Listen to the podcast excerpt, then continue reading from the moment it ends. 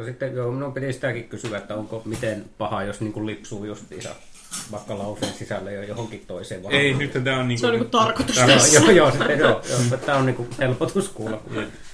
Musiikista puhuttaessa varsin on se paha tapa, että niin intoutuu höpöttämään ja huomaa yhtäkkiä, että minä aloitin puhumaan Metallicaan Saint Angerista ja sitten lauseen lopussa minun on Earth, Wind and Firein sinkkukokoelman kimpahto. Oli tosi huono esimerkki, minä en tiedä Earth, Wind and Fireista mitään. September on hito hyvä piirkin. Niin on. Ihmiset ylen katsoo sitä kappaletta ihan liikaa.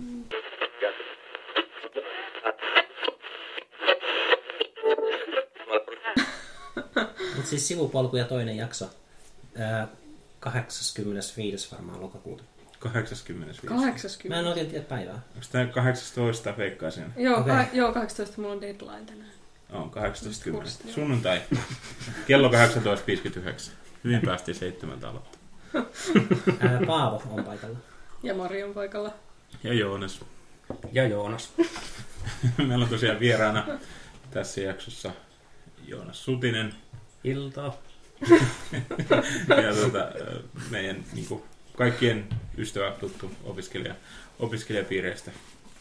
Ja niin kuin viime jaksossa puhuttiinkin, niin oli tarkoitus käsitellä Nine Inch Nails -yhtyeen The Fragile-albumia. Se on meille kaikille semmoinen niin aika semmoinen jotenkin niin tärkeä albumi. Ja tähän mennään tarkemmin myöhemmin, mutta se on niin se tämmöinen niin aihe, mitä me tuossa kuunneltiin just niin tunti sitten. Aloitettiin tai vähän, no paljon se on, miten pitkä se on? 2 tuntia suurin piirtein. 2 tuntia, joo. Niin se on tupla-albumi niille, jotka ei tiedä sitä. Mutta tässä vaiheessa voi vielä niinku laittaa pauselle podcastin ja kuunnella sen albumin, jos ei ole vaikka kuullut sitä koskaan. Se kannattaa kyllä varmaan kaikki, josta meillä se on niinku suojeltavaa, kuunneltavaa. Todennäköisestihän ihmiset kuulee tämän ja edellisen jakson silleen yhtä aikaa. Mm, totta. Kun tässä on tämä upload-vaje. Kyllä. Ei olla pistetty ekaa jaksoa vielä sinne. Mutta todennäköisesti nyt nyt kun tämä jakso menee, milloinkaan tämä jakso laitetaan? Joskus ensi viikon puolella. Eikö me voida pistää ihan niinku heti kun tämä päättyy? Tarvitsetko näitä edes editoida? Ei sanoa mitään tyhmää. Kyllä varmaan kannattaa vähän katsoa. Me ainakin sitä mieltä. Ja sitten kun se kannattaa kuitenkin, että jos me nyt julkaistaan heti nyt se eka jakso, niin sitten sinne on hyvä olla vähän väliä, niin sitten siitä tulee semmoinen tasainen, suht tasainen rytmi. Mm-hmm. Se ainakin niin myös tuntuu, että monissa podcasteissa auttaa se niin uusia kuuntelijoita varsinkin, että jos siinä on tasainen rytmi, niin sitten ihmiset tietää tulla aina takaisin ja miettii uutta jaksoa. Se vaan ainakin itse kuvittelisin, että jos ne tulisi ryppäässä, niin jotenkin tavallaan siinä molemmat menettäisiin vähän tietyllä tavalla sitä painoarvoa, koska ne jotenkin kuuntelisivat tavallaan yhtenä pötkönä sen sijaan erinäisinä kokonaisuuksina. Ja kenellä nyt oikeasti on aikaa kuunnella monta tuntia päivässä tämmöistä pientä aloittelevaa podcastia? Mulla on. Tai siis yössä. Se on muuten hauska sanoa, että iltaa, mutta sinne nyt ihmistä pitää kuunnella illalla. No. Silleen, parempi olla pimeä. No onneksi sovittiin, että tätä voi editoida ennen laittamista mihinkään. Jossain puolen maailmaa on aina ilta. Sitten just, että tässä meillä on vieraana Joonas sitten kuluva hiljaisuutta. Monethan sanoo, että in this week's podcast. Niin kuin, ihan vaan, tai in this week. Niin kuin siis telkkarissakin. Mä pyrin olemaan mahdollisimman paljon hiljaa, koska mun ajatus kulkee huonommin nyt, kun mä oon vähän kuumeinen. Enkä siksi, että mua jännittää ihmiset, vaan on kuume. Mutta tosiaan kiitos Paavo siitä, että saatiin tulla kuuntelemaan tänne albumia. Varsinkin sitten kun olet kipeä vielä, niin se niin kuin entistäkin kivempi, että päästiin, koska se niin vaatii vähän lisäponnistelua. Tuosta päästäänkin muuten suoraan tähän levyyn, koska mun mielestä toi Fragilen äänimaailma on aina ollut sellainen, että se toimii vähän kipeänä. Koska se on sellainen kuin tukkonen, niin sitten voit pistää sen kovalle ja sitten se vaan niin keintot ittees, pistät kädet ympärillesi ja oot, että kyllä se tästä, meri ottaa minut. Se siis silleen kivasti. Kyllä. Mä en taas pysty kuuntelemaan Nine Inch Nailsia oikein kipeänä, koska se on niin väkevää tai siinä on niin paljon jotenkin energiaa, niin sitten kaikki sellainen niin kuin heti uuvuttaa, jos on niin kuin vaikka kuumetta. Tässä, niin kuin minä voisin itse kuvitella just, että joku lyhyempi levy menee, mutta sitten Fragile justiinsa siinä, se on kuitenkin siinä 2 tunnissa, kun tunnelma pysyy sen verran painostavana ja synkänä, niin se olisi jotenkin ehkä niin kuin liian raskas kokemus siihen väliin justiinsa. Sitten vaan skippailisi raitia silleen, että onko tämä nyt jossain se kiva biisi. Ai niin, tässä ei ole yhtään semmoista. Seuraava levy. Mutta Ghosts on minun yksi lemppärilevy kyllä Nine Inch Nailsilta, ja se varmasti toimii kyllä niin kuin kipeänäkin. Se on siis semmoinen niin kuin, semmoinen ambient fiilistely, missä siinä ei ole niin kuin oikeastaan mitään. Kappaleilla ei ole niin kuin oikeita nimiä, ne on vaan niin kuin järjestyksessä, ja siinä on tavallaan 4 osaa siinä albumissa, ja ne on kaikki vaan semmoista ambient. Ja on sen välissä niin kuin raskaampakin mennä, mutta se on semmoisia tosi niin kuin tuokiokuvia tavallaan. Okei, niin sitä mä en ole kuunnellut. Niin. Joo, kannattaa ehdottomasti. Mä kuuntelin just siksi, koska puhuttiin siitä, että olisiko jotain tekijäoikeuden lakien ulkopuolista musiikkia. Ja Joonas Puuppa. No nyt mä taas jäin tähän, että pitäisikö mun sanoa jotenkin, että 2 eri Joonasta. Mutta joku Joonas sanoi, että sitähän voi käyttää. Ja sit mä pistin merkillä sen, miten hemmetin pitkä se albumi on. Että 4 osiota. Ja jos sitä voi käyttää, niin ehkä mä tälläkin hetkellä kuulijat voi kuulla sen tässä taustalla miksattuna. Totta. Tai just tässä kohtaa semmoinen 3 sekunnin pätkä. Ja nyt se loppu. Mitä mä tiesin sen? Mutta ei minullakaan siitä ei ole jäänyt semmosia, niinku, en minä muista niitä, sitä kappaleiden järjestystä, ne on vaan minä muistan semmosia pieniä pätkiä niinku sieltä. Ja minä varmaan sitten kuunnellut niinku, varmaan yli 10 kertaa ainakin niinku, koko albumin niinku, alusta loppuun, mutta ei siitä siltikään ole, koska ne kappaleille ei ole nimiä ja se on semmoinen hyvin semmoinen niinku, yksi kokonaisuus, niin sitten se... Siitä ei jää semmoisia niinku, tarkempia muistikuvia. Ja sitten vielä jos instrumentaalilevy kaiken lisäksi, niin voi kuvitella justiinsa. Tai minä justiinsa sinä aiemmin linkitit minulle tuon Fragile instrumentaaliversion. Niin siellä kuuntelin joitain kappaleita, niin rupesin just miettimään, että jos ei olisi näitä sanotuksia, niin osa niin virtaisi silleen ohite, että niin tavallaan sen tunnetila ja tunnelman muista siitä kohdasta levyä, mutta ei sitä itse kappaletta tavallaan tietyllä tavalla. Voi kuvitella, että jotenkin se Ghosts-levy varmaan, no, se niin, toimii se etuna sitten tavallaan, että se on sellaista yhtä massaa tavallaan. Pitäisikö meidän muuten vielä, ennen kuin mennään liian pitkälle niin kuin sivupoluille, niin pitäisikö meidän vähän esitellä levyä, sillä ihan ne semmoiset perustiedot. Joo. Paavo, jos sulla on se lehtinen. Minulla on tässä lehtinen, se on vihreä. Rapistele vähän paperia, niin se kuuluu. Se on kovaa tämmöistä paperia. Ja nämä on tosi hienoja. Mulla oli LP:nä joskus tämä. Mä annoin sen sitten pois. Siinä oli 3 levyä. Ja sitten siinä oli semmoinen LP:n kokoinen tämmöinen vihkonen. Ja nämä näyttää tosi kämäsiltä tälleen. Mutta sitten siinä isossa kuvassa näissä oli enemmän tekstuuria. Että niihin oli tullut niinku, että siinä on semmoista pistemäistä rakennetta lehdissä. Ja mä tykkäsin sitten kyllä. Onko ne sitten pikselöitynyttä vai? Ei, kun se oli ihan, että se kuva itsessään, että tässä kun näkyy esimerkiksi lehden tämmöinen sivu tai jotain, niin sitten siinä näkyy enemmän sitä lehden rakennetta. Muistan kiinnittäen siihen huomiota. Ja kysyttiin levystä, niin mä puhun tästä vihosta. Se on osa levyä. Niin, totta. Ja siis Nine Inch Nailsin varmaan niin kuin 4. isompi julkaisu. Ensin oli Pretty Hate Machine, sitten oli Broken, sitten oli Downward Spiral vuonna 96. 94. Ja sitten tää oli 99. Ja siis pääseekin siihen, että mä oon taas vähän dated. En siis käynyt treffeillä, vaan ajoitan itseni sillä, että mä ehdin jo kuuntelemaan Downward Spiralia ja tykkäämään siitä 16-vuotiaana ja odottamaan tätä levyä. Joten mulle tää oli semmonen, kun tää tuli, mä olin, että tää on vaikea päästä sisään, mutta on tää hyvä silti. Jos te olette 22, 24 ja 27. 22. Suunnko mä kellään oikein sen? Et, ainakaan minulla osunut. Mutta kiitoksia, arviot alakantti, että on siitä tyytyväinen. Oletteko te kauan kuunnellut Nine Inch Nailsia yleensä?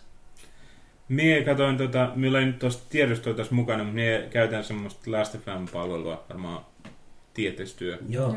Ja jos jotkut kuuntelijat ei tiedä, niin se on semmoinen ilmainen nettipalvelu, jossa voi tavallaan, se voi rekisteröidä tavallaan omaa musiikin kuuntelua sillä, että se minulla on ollut se käytössä nyt niin kuin vuodesta 2008 asti.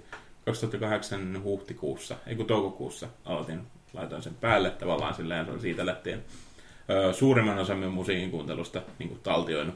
Ja kävin sieltä katsomassa, että milloin minä olen Nine Inch Nailsia eka kerta kuunnellut, niin se oli ihan silloin niin kuin 2008 toukokuussa. Eli minä olin silloin niin kuin enemmän päässyt ehkä musiikkiin. Minä olin silloin joskus yläasteen jollain 7 takasilla. Ja sitten minä aloitin myös The Fragilea kuuntelemaan sitten niinku samalla viikolla tyyliin, että se oli ihan niinku sieltä lähtenyt. Mutta silleen, että niinku, muistan, että silloin ei ollut vielä toi The Slip, ei ollut ilmestynyt. Että me pääsin aika hyvin siihen tavallaan väliin, niin kuin Year Zero ja sitten The Slip siihen väliin. Välikommenttina, niin mä en edes pysynyt kärryillä Fragilen jälkeen enää, että mitkä on levyjä ja mitkä miksauksia, kun tässä pöydällä on tämmöinen pinolevyjä. Niin näistä itse asiassa 2/3 on mix-levyjä, mitä mä oon omistanut.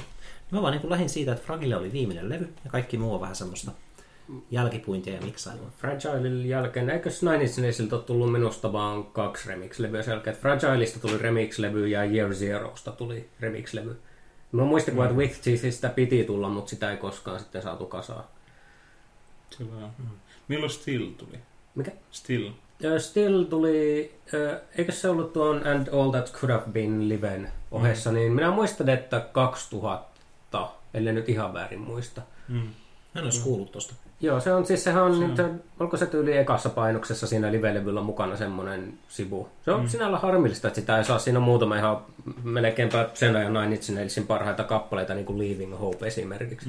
Se on harmillista, että sitä ei löydy varmaan mistään, ellei ole valmis pulittamaan aika paljon siitä. Ja sitten siinä on myös paljon, tai useampi semmoinen niin hiljaisempi versio, niin kuin esimerkiksi Downward Spiralin niin kuin biiseistä, esimerkiksi toi The Becoming on tosi hyvä sillä.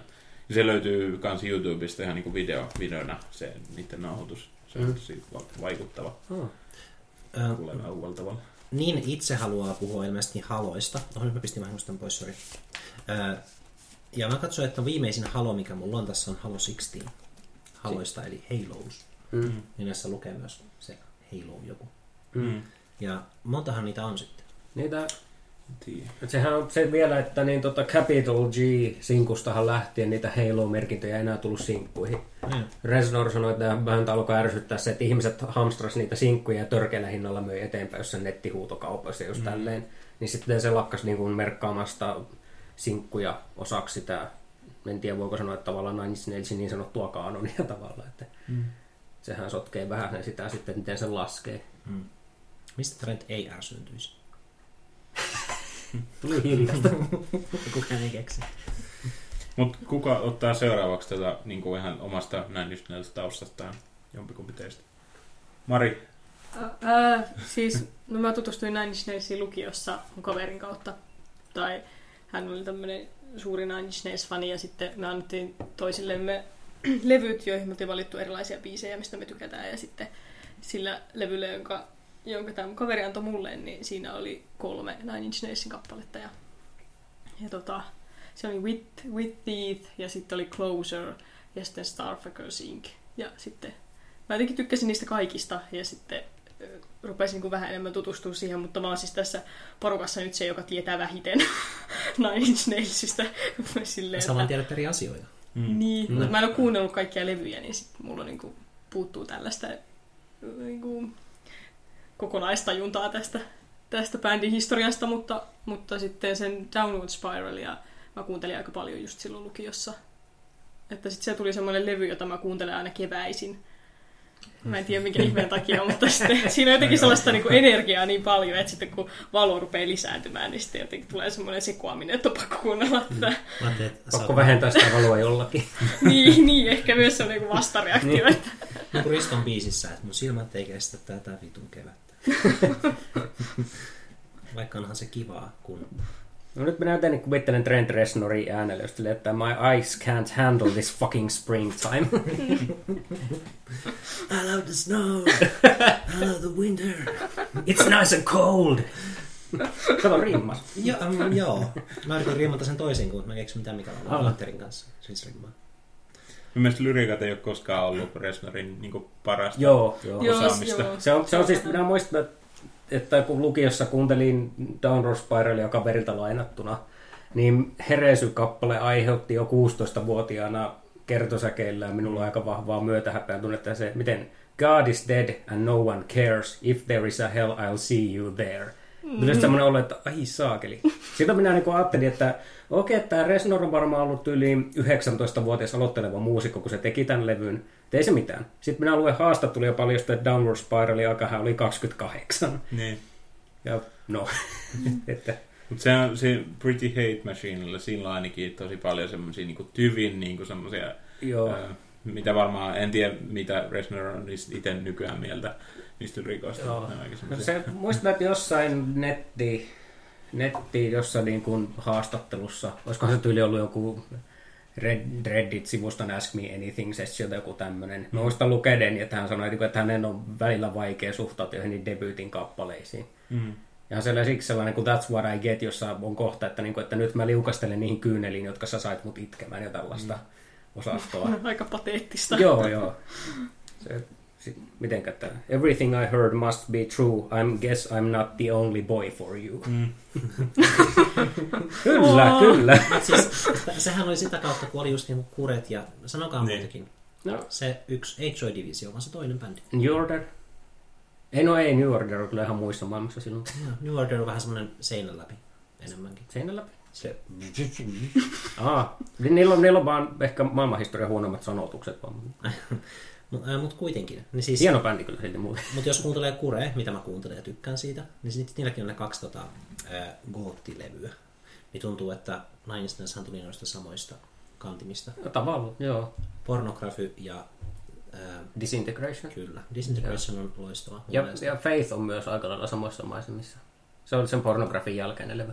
Ai niin onkin joo. Siinähän välissä sitten ne kyllästy siihen goottihommaan, teki pari popin palveluja. Sitten Robert Smith iski 30 kriisi ja Disintegration tuli siitä. Mutta jotenkin palatakseni noihin niinku, Reznorin lyrikoihin, ne ei kuitenkaan ne ei koskaan nyt haitannut silleen, että ellei niihin keskity niinku silleen ihan niinku miettimällä mietin niitä.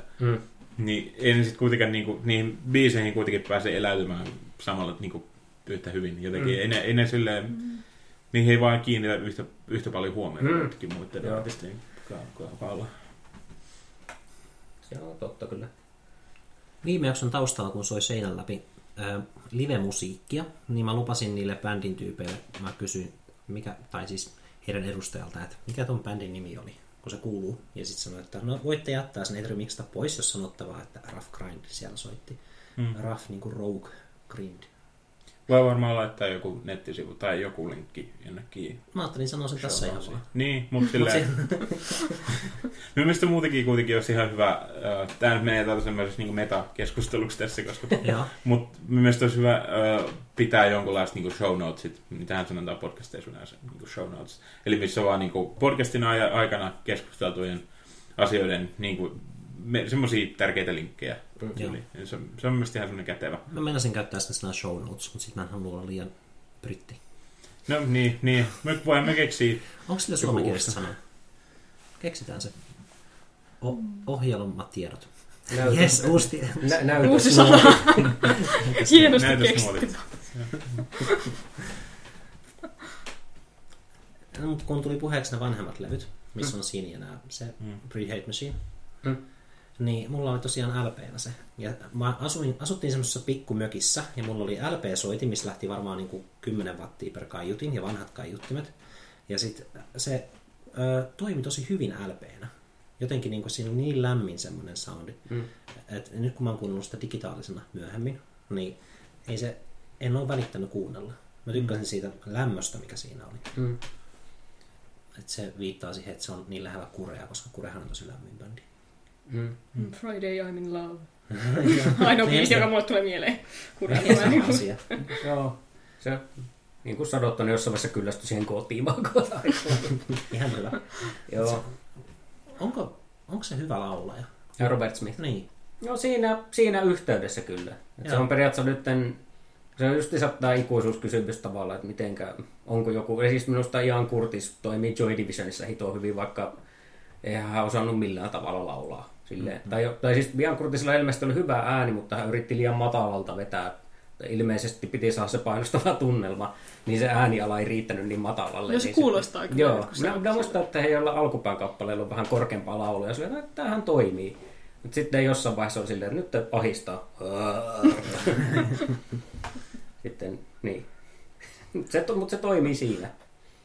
Viimeinen asia vielä Kuresta, mitä haluan sanoa. Se oli Beavis ja Buttheadissa oli kerran niiden musiikkivideoja. Ja sitten mun mielestä se oli niin osuvaa, kun sanoi, että se kuulostahan kissalta. Ja kun kamera menee sitä kohti, se ei ikinä katso kameraan, niin se on ihan kuin yrittäisi pistää peilin niin kuin kissan naaman eteen. Ja sanoi, että mä en halua katsoa sinne, niin kuin kääntelee päätä poispäin. Ja se on tosi koomista, mutta toimii. Se on niin, että kurella semmoinen, voi ei. Ja joo. Lankakeräni loppui. Hei Joonas, sieltä on vielä kertonut sinun taustoja. No minullakin oli tämä lukioikä, milloin tuli bongattua. Tai siinä iästä tuli muutenkin hyvin paljon uusia yhtyeitä bongattua. Justiinsa tietyllä tavalla ehkä samoilta ajoilta. Justiinsa esimerkiksi Toolit ja kaikki vastaavat tuli siinä samassa syysyssä. Ja Nine Inch Nails ja... Minä en muista, että mikä nyt oli ensimmäinen kappale, jonka kuulin, mutta muistan, että We're in This Together oli se, jonka myötä kiinnostui. Ja se on vielä yksi minun kaikkien oikein suosikkikappaleista vielä ja suosikki Nine Inch Nailsilta, niin sen kappaleen kautta jotenkin pääsi sisään. Ja sitten sitä kautta totta kai tahtoi Fragilea kuulla. Ja kyllä minä niin Downward Spiralia kuulin, että minun yksi kaveri esimerkiksi poltti minulle muutamia kokoelmia pyynnöstä. Ja minä pyysin, että Closer laitettaisiin siihen.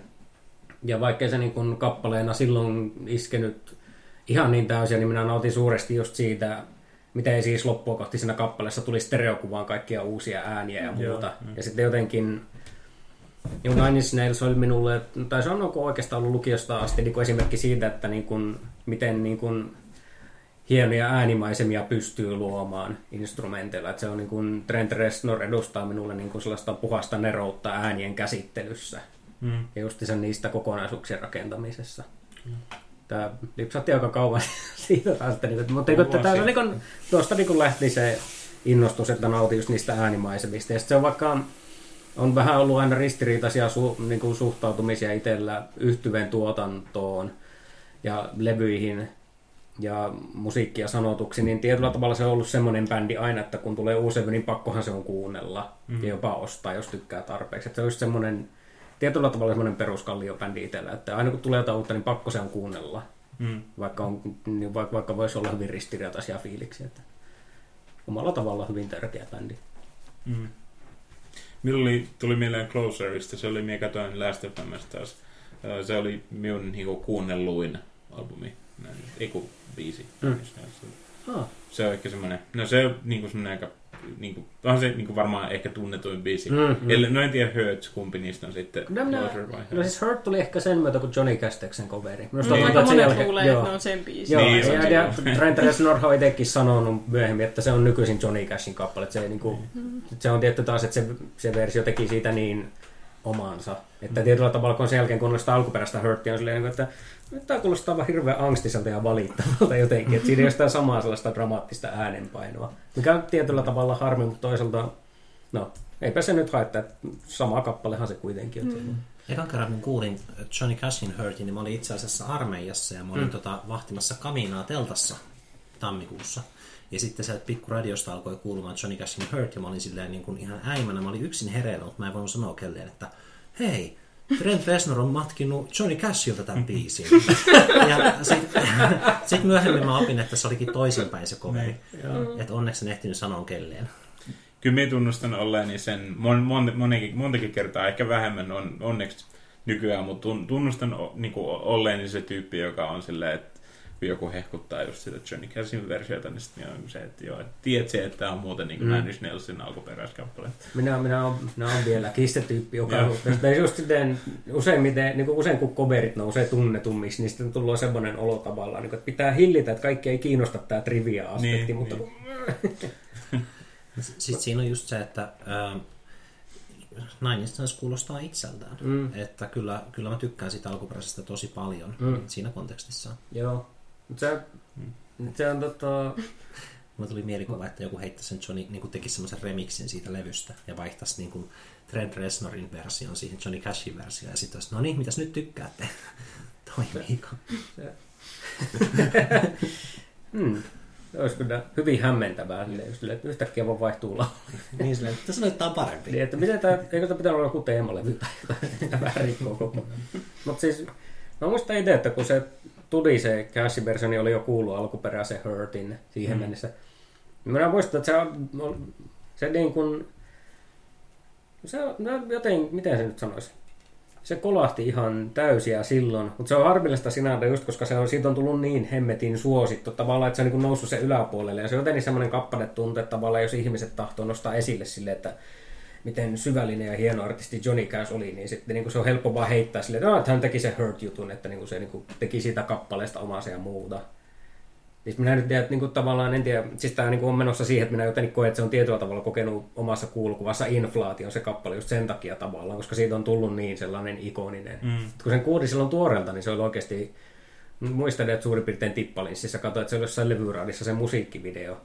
Ja siinä oli Johnny Cash hyvin niin kuin selvästi jo elämänsä viimeisinä ehtohetkinä siinä. Ja sitten se sanotus sai niin uuden sävyyn.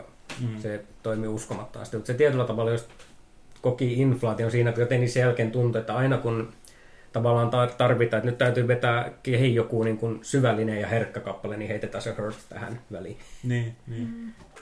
Mikä on ehkä sellaista elitististä roikutusta, mutta... Oletteko te ikinä kokeillut tähän semmoista kuin Soundtrack of Our Lives?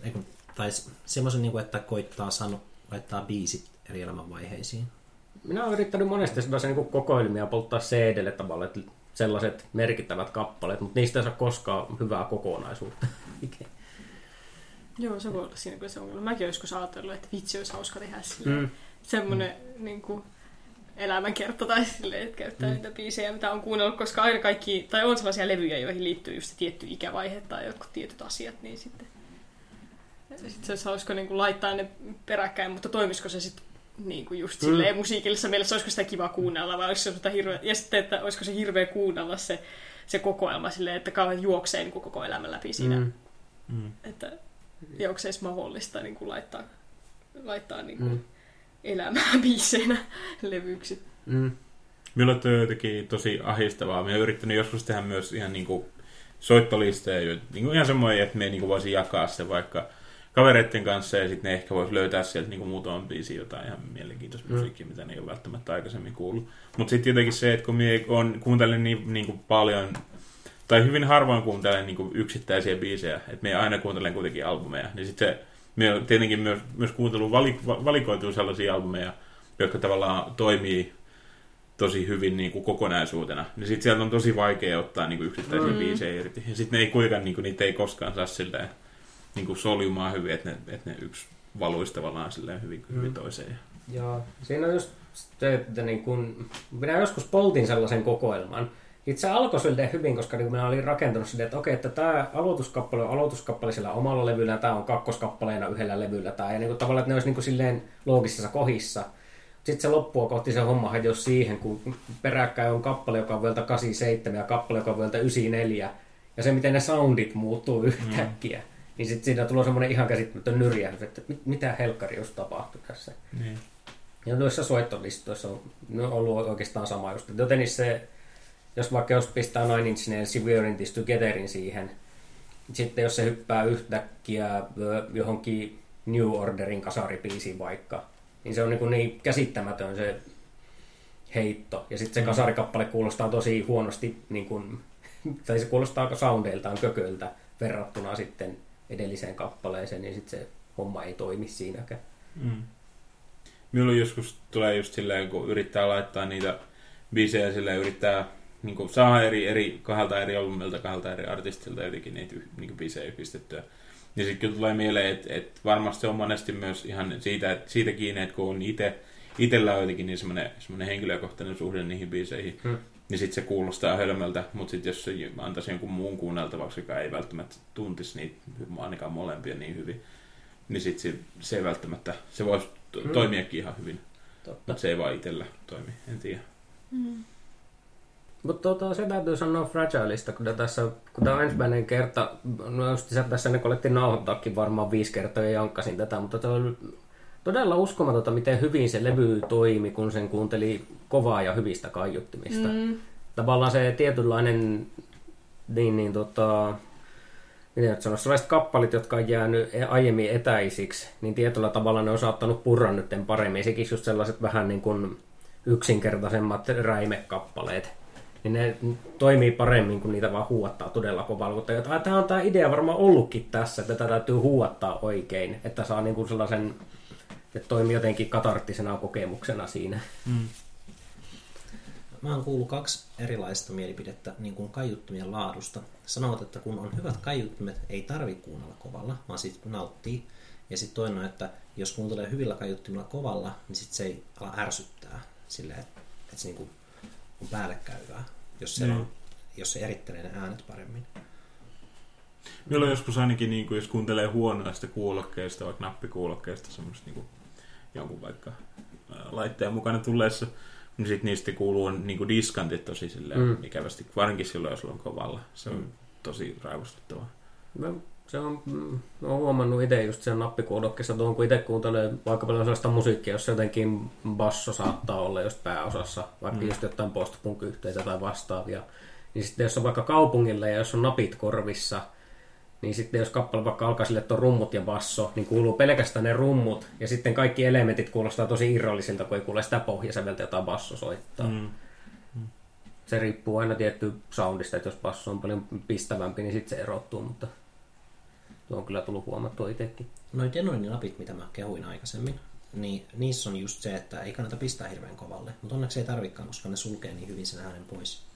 Et niitä on semmoisia, niin mikä se on kuulosuojain? Onko sillä joku nimi semmoinen? Semmoinen namikka, mitä sä puristelet, sit se tulee. Korvatulppa. Korvatulppa. Oho. Onpa siinä taas keksitty sana. Korvatulppa mallisissa nappikuulokkeissa, niin niissä on se, että ne ei oikeastaan, ei ne sulje niin paljon ääntä kuin mitä noi Denonit, jotka on siis niinku, ei ne ole kova muovia, mutta että se niinku, se muovireuna asettuu sun korvakäytävän vastaan. Ja mä tässä olen miettinyt, että jos mulla ei olisi mitään, mulla ei olisi ketään, no okei, mulla olisi joku ihminen, mutta sitten jos mun pitäisi lähteä nollasta ostamaan asioita, no varmaan ostaisin noin Denonin nappikuulokkeet ekana uudestaan, vaikka ne kirpaiseekin pikkasen, koska ne ei ole halvimmat, mutta et siinä on niinku semmoinen taattu, että okei, nämä kuulostaa hyvältä ja voit olla yksin musiikkis kanssa. Ohjelma saattaa sisältää tuotesijoittelua. No, me puhutaan asioista, mistä me tykätään. Niin. Sitten me voidaan laittaa semmoinen Amazonin semmoinen affiliate-linkki, mikä on tavallaan, että myös jos joku ostaa ne sen linkin kautta, niin sitten myös saadaan pieni osuus siitä. Siis tuo mun innostus tulee lähinnä siitä, että mulla on ollut melkein kaikkia niin kuin tämmöisiä parempimerkkisiä kuulokkeita. Ja sitten toi on niin kuin nyt lopulta se, että okei, nyt mä voin loppuelämäni kuunnella näitä Denoneita. Ja sitten mä ostan toiset samanlaiset. Kuunteletko sinä muuta esimerkiksi jossain kaupungilla ollessa sitten niitä vai miten? Mä aika vähän on kaupungilla. Niin. Ja yleensä jos mä lähden jonnein, niin mä en käytä musiikkia viihdykkeenä vapaa-ajallani. Joo. Silleen, että jos mä menen kaupungille, että mä töissä aina. Ja mullahan on aina se 4 tuntia aikaa joka yö. Niin siinä ehtii kyllä kuuntelemaan. Okei, joo. Minä mietin just sitä. No, en ole koskaan itse uskaltanut ostaa hienoja kuulokkeita just sen takia, koska minä yleensä pyöritään MP3-soitinta jossain laukun pohjalla, kun jossain kaupungilla. Kerran ostin yhdet hyvät, mutta sitten niistä toinen kuuloke justiinsa hajosi, kun en tajunnut sitä, että niin joo, että nämä kun pyöritään laukun pohjalla, niin nämä niin usentuu. Sitten on aina tyytynyt sellaisiin tosi käppäisiin nappeihin just sille, että no nämä nyt maksoi 10, mutta ainakin, no jos ne menee rikki, niin ei ole hirveä harmin paikka sitten siinä. Niissä kosseissahan on elinikäinen takuu, niin mä olin tekemässä muuttoa joskus 2009 tai jotain, niin sitten kun tarvittiin ovistoppari niin kuin hissiin, niin mä pistin vain ne kuulokkeet sinne väliin. Ei! Mitä? No, ihan hyvin ne toimi. Mitkä kossein kuulokkeet? No siis ne sellaiset, mitkä menee pienelle rullalle, metallirullalle. Porta Pro. Joo, Porta Pro. Joo, minulla oli niinku seuraava kommentti, jos se oli se, että ne on niinku parhaat niinku kuulokkeet, mitä mihin minä olen törmännyt just sen takia, että kun ne hintaluokka on sellainen, että se on edullinen, mutta sitten niissä on kuitenkin äänenlaatu tosi hyvä. Niin sitten jos niissä vaikka meneekin, niin jollain ne menee tietyn väliajan menee aina kuulokkeesta se piuha rikki. Sitten vaan yhtäkkiä alkaa, että toisesta kuulokkeesta ei kuulu. Ja se on sellainen tosi yleinen vika, mutta se raivostuttaa, koska se sitten sen takia ei uskalla just ostaa mitään laadukkaampia kuulokkeita, mutta ne Porta Pro on kyllä, ne on siinä mielessä tosi hyvät, että ne ei ole liian kalliit kuitenkaan. Niiden kuulokkeiden jälkeen mulla oli Sennheiserit ja sitten mulla oli uudestaan yhtä mallia paremmat Porta Pro, ja ne itse asiassa myin Joonakselle muistaakseni. Joo. Ja ne talloutu sinne minun laukun pohjalle, kun en tajunnut, että ai niin joo. Elinikäinen takuu. No, mitä? Mä en tiedä miten se toimii, mutta kai sä voit lähetät ne jonne. Nämä meni rikki. Minä olen nimittäin niissä toissa esimerkiksi mekanismi meni rikki, jos on ruuvi, niin minä sen ruuvin tilalle otin ruisleipäpussista, kun on näitä pussin sulkijoita, jossa on kaksi rautalankaa, se muovisisällä. Minä leikkasin toisen niistä rautalangoista ja tungin sen sinne väliin ja se törröttää siinä. Et kun minä kuuntelin niitä vielä, niin se oli siinä niin kuin pitämässä sitä kuuloketta paikallaan siinä nivelessä. Ja sitten minulla törrötti semmoinen valkea rautalangan pätkä päästä. Toivottavasti vaan töissä käyvä hifisti ei kuule tätä. Ja, niin. No mä olen, mutta mä jouduin kuulemaan sen nyt tässä. Mutta siis mitä, se on siinä nivelessä, se toimii ihan täydellisesti. Se on vaan tosi hölmön näköinen ja minä osaan aina varoa, etten vahingossa viilä itteni sillä, mutta muuten... No jos se toimii, niin ei sit mitään. Joo, kyllä se toimii. Sitten tyttöystävän kissapongassa jossain vaiheessa ja sitten minun piti vaihtaa se toiseen rautalankaan. Kissat on vähän ällöä siinä, että tykkää korvavaikusta. Että jos sulla on nappikuulokkeet, sitten kissa saattaa mennä njam njam. Sitten vitun kissa, toi on ällöä. Mutta toisaalta mun korvavaikkukin on ällöä, niin mä vähän niin kuin ristiriitasin. Ja sitten sinä muistat, että se kissa myös nuolee omaa pyllyänsä. Niin, mutta mäkin, hetkonen. Nyt mä ajattelin, että missähän se nappikuulokkikin on niin kuin lojunut jossain mun taskun pohjalla. No joo, kuitenkin pistän sen korvaan. Onneksi ne on irrotettavia monesti ne muovit. Jokainen, kaikki kolme alkoi miettimään, onko mä käyttänyt täällä nappikuulokkeja. Minulla ei edes ole muovia minun nappikuulokkeja, sillä myös tempoiset, että siltä. Ei pitäisi ihmetellä, että minulla ainakin kerran vuodessa korva tulee. Mutta voi ainakin toivoa, että tässä on vähän samanlaista efektiä. Niin kuin muistaakseni ainakin myytinmurtajat joskus testasivat sen, että miten paljon niin kuin vaikka vessan niin kuin siinä istuimessa on bakteereja. Niin se on loppujen lopuksi niin kuin kotitalouden niin kuin yksi puhtaimpia alueita. Mikä on silleen niin outoa, mutta se periaatteessa käy kuitenkin järkeä. Loppupädessä kuitenkin niin miettii, että mitä kaikkea sitä kantaa ympäri. Niin. Periaatteessa miettii, että ihmiset vaikka aivasteleekin ja muuta, niin luulisit, että siinäkin lähtee. Ei ole ihan vaan vaikka puhuessa, jos niin vähänkään sylkeet, niin loppupädessä sitä kertyy aika hyvin kaikkialle. Kyllä. Sehän on vähän ällöä, kun UV:lla on katsottu, kun vetää vessan, niin sitten sieltä tulee niitä roiskeita parinkin metrin päähän, semmoisia pieniä. Että se aina pistää se kansikin, kun vetää.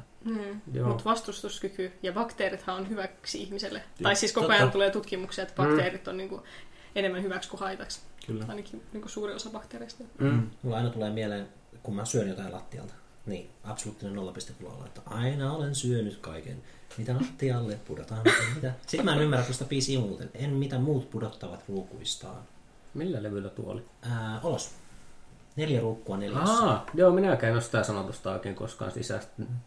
Yleensä sieltä ponga just se yhden niin kuin ovella huomatuksia. Sille, että toinen tuli mieleen keittiöön sijoittuva juttu, mikä on minusta ehkä on hauskirvi, mitä on rockmusiikissa kuullut 0.1 kappaleessa sanotaan, että kallein harrastuksemme on juoksevalla vedellä tiskaaminen. Ja sitten jos mä kuivaan hiuksia, niin sitten mä aina muistan kasvatusbiisistä, että kun tulet uimasta, älä kuivaa kasvoja, kuivaa tukka tai jotain. Tommi liimataan sanotuksia pidetään kryptisinä, mutta hän on selvästi niin kuin tällaisen niin kuin arkisten asioiden äärellä. Niin, ja sitten niistä muistaa aina sen, niin kuin, ai joo, pitää kuitata hiukset ensin, koska niistä tippuu sitten vettä kasvoille kuitenkin. Mukana arkisissa tilanteissa, absoluuttinen nolla. Niillä on salainen niin kuin, viesti on just se, että ihmiset pitäisi huolta hygieniasta. Ehkä Tommi liimattaa bakteerikammonen ja sitten se niinku käyttää tätä bändiä työkaluna siihen, että se saa uitettua tätä viestiä läpi ihmisille. Mä uskon ton. Sä sanoit sen, mä uskon sen. Nyt se on sitten virallinen totuus varmaan. Toisaalta sen biisin nimi on Kasvatus. En osaa kommentoida, koska en kuuntele. Niitä ette ole kuunnellut. Olen kuullut, mutta en kuuntele aktiivisesti. Palatakseni tähän levyyn, niin mä tykkään tuosta fontista, mikä noissa lyriikoissa. Niin on saatellut. Se on siis... Yleensä fontti on semmoinen friikki. No, kaikki keskiset pyöritään kiertämään täällä. Kyllä. Mä joku vasemmassa leunassa keskellä tai oikeassa. Mä tykkään tuosta La Mer-fontista. Tai tolleen kappale. Onko se erilainen? On. Niin joo, totta. Se on siellä on... Minun aina jotenkin, siis silloin tällöin nämä fontit sitten vaihtuivat yhtäkkiä, että jonkun kappaleen nimi on kirjoitettu eri fontilla tai muuta. Se muistaa, että tämä viimeinen kappale, Ripe with Decay, niin se on kirjoitettu jollain hyvin erityylisellä fontilla kuin kaikki muu. Serifontti. Sitten kun minä opiskelin graafista suunnittelua ja kuuntelin tätä levyä, niin se tuntui tosi irralliselta kappaleelta, koska se oli eri fontilla se nimi. Sitten oli just, että minä saan sitä päästä pois sitä helkkarin fonttia. Aina ne ongelma kuuntelussa, fontit. Mutta siis minulla oikeasti niin levyn kannet voi olla, että niin johonkin levyyn on ollut vaikea päästä sisään, koska sen kansi on epämiellyttävä.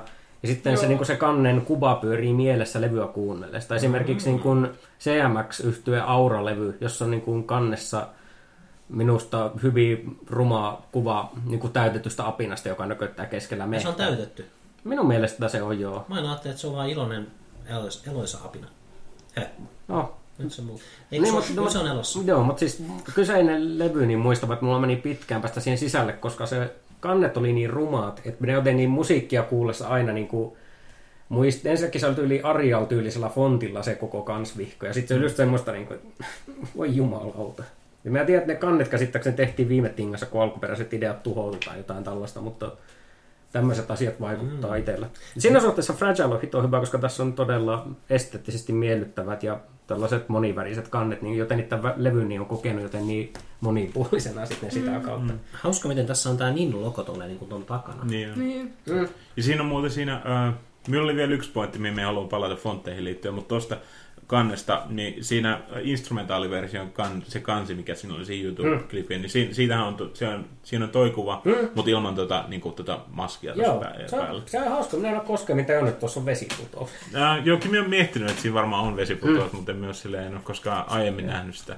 Minä olen aina nähnyt, että siinä on joku semmoinen omituinen niin kuin jonkun rautaesineen kulma tai joku alasineen kulma tai muu vastaava jotenkin, joka on sitten muutettu punaiseksi alaspäin. Niin mä oon kokenut tosi esteettisesti miellyttävänä tämän kannen, mutta niin kuin vasta silloin kun näin sen kuvan tajusin, että tässä on vesiputous. No onko tämä auringon pilkku tässä Right with Decay kohdassa? En tiedä. Hyvää radiota kuitenkin, mutta katsotaan sitä vielä. Mä sanon, että se on auringon pilkku. Mutta tosiaan niin kuin fontteihin liittyy, ja tämä liittyy vielä Nine Inch Nailsiinkin kätevästi. Minä olen ainakin kuullut, ja kyllä minä olen niin tämän itsekin huomannut, mutta tämä niin kuin, Downward Spiralin siinä kannessa, se fontti, se voi itse asiassa katsoa siitä, mikä se fontti on. Niin, koska meillä on myös Downward Spiral. Yep. Mä tykkään tosta ihan sikana. Ja tämä fontti, niin tätä samaa on käytetty tokan kerran Hesitation Marksin kannessa. Sehän on Hesitation Marks, niin sehän on kai tarkoituksella sisarlevy tavallaan. Siinä on sama tekijä on tehnyt kannetti. Jep, niin on. Mutta se on mielestäni ihan niinku mielenkiintoinen yksityiskohta, mikä kuitenkin, kun niissä on kuitenkin vähän ehkä samaa niissä, myös niissä niinku äänimaailmassa on aika paljon. Mielestäni niistä löytyy semmoisia piirteitä. No se on esimerkiksi tämä Old Time Low, joka on aika selvästi Closerille sukua.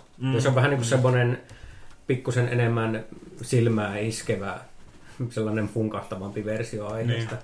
Niin. Totta. No itse näin sillä nyt ylipäänsä, niin tuo esteettinen maailma on ihan oma homma, se on ollut mitään todella oppeissa. Justiinsa, mikä unohtui ehkä aiemmin sanoa Nine Inch Nailsista, mikä on niin kuin itselle ollut aina todella tärkeää. Tämä on varmaan ainut yhtye, joka on niin kuin, no ensinnäkin Nine Inch Nails on niin kuin sellainen bändi, että se minusta kuulostaa ihan vaan itseltään koko ajan. Joten niin heti ekasta levystä asti niillä on ollut selvästi ihan täysin oma soundi. Jotenkin, että vaikka niin kuin ekalla levyllä on enemmän synaa-meininkiä kuin myöhemmillä levyillä, niin jotenkin se muodostaa jonkinlaista kokonaistaideteosta tavallaan se homma. Niin se on niin kuin, just niin tuntuu, että siis kun Fragilea kuuntelee, että se on ihan oma maailmansa se levy. Että se jotenkin tuntuu, että jännällä tavalla, että se ei tavallaan kommunikoi muun musiikin kanssa, että Reznorin niin musiikilliset asiat tapahtuu omassa tyhjiässä tavallaan, jos tässä on mitään järkeä. Ja minusta tuo esteettinen puoli on todella paljon, just esimerkiksi nämä yhtenevät fontit ja muut, että ne luo niin sellaista kokonaistaideteosta myös visuaalisella puolella näihin levykokonaisuuksiin sitten. Se on niin esteettisesti kuin musiikillisesti yhtenäinen kokonaisuus. Mulla mä ei tässä pasmat sekaisin, kun Paavo heilutteli. No siis mä ajattelin, että joku voisi sanoa jotain näistä Broken ja Fixed kansista, kun ne on niinku, toinen on niinku tulta ja toinen jäätä, mikä on aika siistiä silloin. Mutta huomasitko, että Apulanalla tuli samoihin aikoihin niin Särkynyt ja Ehjä nimiset levyt? Särkynyt oli EP ja Ehjä oli koko pitkä. Kuitenkin, senkin mokomat apulantalaiset. En minä ole apulantalaiset. No mutta siis mä puhun heille vaikka ne paikalla. Olen tunnustaa, että minä en varmaan koskaan kuunnellut Fixedia niin alusta loppuun. Se on jotenkin tosi kimeä levy. Se on se, mikä mulla on mielessä. Kimeä. No on lakki joten niin. Tämä on kimeä. En mä tiedä, jos mä kysyin. Okei. Mä muistelen, että ainut remix-levy, jonka minä olen kuunnellut läpi Nine Inch Nailsilta on No tämä on vaan aika huono juttu, että ne on tämä vaan, koska se ei nyt käsittääkseni ole kovin arvossa pietty tämä Things Falling Apart. Mutta siinä, no se ei nyt ollut kovin ihmeellinen suoraan. Mielestäni on pari mielenkiintoista kappaletta ja järkyttävä ylipitkä Gary Numan cover. Mutta ne on nämä muut remix-levyt, niin minä en ole tainnut koskaan. Kun se jotenkin se tietää, että kun se on remix-levy, niin jotenkin sitä kuuntelee eri tavalla. Jotenkin sitä helpommin jättää kesken tai skippaa kappaleita. Mikä on harmillista, koska niin tietää, että niihinkin on varmaan satsattu kokonaisuuksina. Että... Mä en ole tätä Things Falling Apartia kuunnellut hirveästi, mutta mä pidän siitä. Mutta näitä miksauksia nyt yleensäkin kuuntelee tosi vähän. Tässä on kyllä todella kauniit kannet. Mä tykkään tästä maisemasta todella paljon. Onko se joku orkidea tai semmoinen? Takanahan näkyy kanssa. No tämä on nämä kukka, niin kuin Fragilinkin kansissa on näitä kukka. Mä en tiedä, onkohan siinä All That Could Have Been livessä, koska se on sama aikainen, joten niin olettaisiin, että se olisi niin kuin oma osa samaa taiteellista kokonaisuutta sitten. Eikö täällä, tää on vaan yksi lätyskä tää kansi. Nykyinen vaimoinen, niin. Ja silloinen kaikkinen vaimoineni. Mutta silloinen tyttöystäväni teki itse asiassa, lukiossa piti pitää esitelmä jostain jutusta, niin se piti esitelmän Nine Inch Nailsista, ja sitten se pisti soimaan just Perfect Truckin tältä. No, tässä on kaikki Perfect Truckin versionit, niin sitten se pisti just sen oletusbiisin samalla, kun se kirjoitti taululle jotain. Ja sitten, no, ehkä me kuunneltiin parempaa musiikkia kuin muut, koska yleisössä oli kommentteja, että onko tämä joku vitsi, mikä on tosi junttia. No joo, minusta tuntuu, että Nine Inch Nails on just ylipäänsä. Se on jotenkin niin hauskaa, että niin tuntuu, että kaikilla se on just iskenyt tavallaan siinä yläaste lukiovaiheessa. Ehkä tämä on just sellaista musiikkia, joka helposti niin kun iskee, jos, miten se nyt sanoo, ainakin omalla kohdalla tietyllä tavalla musiikkimaan muodostumisen muodosta ehkä semmoinen tietynlainen teini-ikään kuuluva NS-ulkopuolisuuden tunne tai muu, niin ehkä niin tuon justiinsa siihen niin iskevää musiikkia. Tietyllä tavalla se on, en tiedä, veisikö se sitten pois siitä jotakin, jos sitten kaikki luokassa olisi ollut silleen, että vähän kuin mahtavaa, ei hitto, mäkin tahon tuon levyyn. Itellä olisi ehkä saattanut, kun oli sen verran nyrpeä elitisti siihen aikaan, niin tämä on minun bändi. Huomaa, että mä myös sanoin heitä junteiksi nyt, että ihan tolleen vahingossa, että mikä eikö ne tykkää aina nössistä, senkin junti. Ja olen 33. The Perfect Drugista tuli mieleen, törmäsin ihan tuossa sattumalta YouTubesta, kun selailin Nine Inch Nailsin videoita sun muuta. Tai kun se oli itse asiassa, mitä löytää sen Redditistä, niin kuin Nine Inch Nailsin subreddits. Ja siellä oli joku linkannut Perfect Drugin ja sitten Taylor Swiftin Shake It Off, semmoinen, niin kuin ne kaksi kappaletta. Niin kuin mash-upina. Joo. Ja se oli pelottavan hyvä. Se oli niinku se toimi aika niinku yllättävän hyvin. Mä muistan, että joku on tehnyt sitä, että on Head Like a Holy yhdistänyt johonkin Carly Rae Jepsenin kappaleen. Ja sitten se oli hämmentävää, että kun minä kuuntelin sitä, niin mä olin silleen, että niin, minä varmistan, että kukaan ei ole katsomassa, minä voisin kuunnella tämän uudestaan. Se on hyvin hämmentävää, tai jos, että se on hämmentäviä tajuta, että kun se kertossa on periaatteessa vaan huudettu yhdessä nuotissa, niin sen saa niin duuri kuin mollimelodian päälle aika sujuvasti. Toki varmaan sama juttu sitten. Joten niin hämmentävä ajatus kyllä. Niin on. Siitäkin on tehty surullinen versio siitä Pharrell Williamsin Happy-kappaleesta. Se Woodkid-niminen, onko se nyt artisti kai? Se on artisti eikä bändi, mä en tiedä. Tiedättekö sitä Woodkidia? No, mä oon kuunnellut sitäkin, mutta se on tehnyt siitä semmoisen sad version, ja se on kyllä aika hyvä myös. Minä vaan ajattelin jotenkin, että siinä lauletaan, että I'm sad. Ne just siinä samassa rytmissä venytetään sitä sanaa oikein. Sitten Pharrell tanssii ympäri kaupunkia, mutta se itkee koko ajan. Ei se ihan tommonen ollut kyllä. No joo. Ikävä tuottaa pettymys. Minä voin unelmoida aina. Tai tehdä sellaisen omaa persi. Niin. Se on. Toiset katsoo 8 tuntia Angelia putkea, toiset tekee Pharrell-coverita hetken mielijohteen. No niin. Nyt joku tuskastunut kuulija on silleen, että vittu. Siis, se on 12 jaksoa. Se varmaan oli jotain 12 jaksoa. Just. Joo. Ei ollut tarkoitus, mutta hups, niin kävi. Kyllä. Semmoista voi hyvinkin käydä.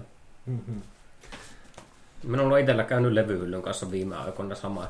Just se on pitkästä aikaa käynyt jotain levyä, ettei ole kuunnellut pitkään. Että hitsi, että minulla on tääkin levy, pistänpä sen soimaan. Sitten muistetaan, että minulla on näiltä toinen niin levy. Sitten huomaa, että aakkosissa seuraavana siinä on taas joku levy, ettei ole kuunnellut pari vuoteen. Sitten se yksi päivä, kun päätyi siihen, että minulla oli joku ihme putki, että minä aloin kuuntelemaan sielunveljiä. Jee. Sitten minä päädyin Massive Attackin kautta Mr. Bungleen. Okei. Okay. No. Ja sitten niinku... Se niin. Muistan, että tyttöystävältä tekemässä toisessa huoneessa jotain sillä tavalla. Se oli varmaan mielenkiintoista, kun ensin kuului just niinku tästä junnaavaa suomalaista shamanirokkia. Sitten tuli jotain trip-hoppia ja lopuksi tästä jazz thrash metal sekametelisoppaa justiinsa sitten 11 illalla. Silleen, että Joonaks on joku putki tuolla päällä. Ja mikä on joku helkkarin putki siinä? Musta oli mainiota kuunnella yhdessä levyä siksi, koska keskittyi enemmän niihin semmoisiin hiljaisiin biiseihin, niin kuin instrumentaaleihin. Koska yleensä jos samaan kuuntelet tuon levyt, no niin nyt niin kuin, ne mitkä on jäänyt mieleen, niin sitten niihin keskittyy enemmän. Mutta sitten kun oikeasti kuuntelee sitä äänimaisemaa, niin Ripe with Decay oli, niin kuin nyt lopulta mä mietin, että mitä siinä oikeastaan on, just että et siinä on 3 osioita ja tälleen. Se oli muuten toiseksi pisin biisi koko. Joo, se oli yllätys. Sitä jotenkin ajattelee. Tai se tuntuu lyhkäisemmältä jollain tasolla. Niin. Sitten sitä katsoin jo silleen, että mitä se nyt oli, yli 6 minuuttia kuitenkin. Lähempänä 7 taisi olla jopa. Se oli kyllä yllätys. Ja muutenkin tykkäsin kyllä, niin kuin, koska en ole aikaisemmin, niin kuin, oli aikaisemminkin taisi olla puhetta kyllä, mutta niin kuin en ole koskaan aikaisemmin kuunnellut niin kuin albumia läpi silleen niin kuin porukassa ja just niin kuin keskittynyt siihen hommiin. Tietenkin on joskus ollut niin kuin taustana monta kertaa ollut soimassa jotain, mutta niin ei ole keskittynyt siihen kuuntelemaan sitä hommia. Se oli ihan mielenkiintoinen kokemus. Koska kyllähän niin kuin ihmiset katsoo leffoja porukassa ja katsoo sarjoja porukassa ja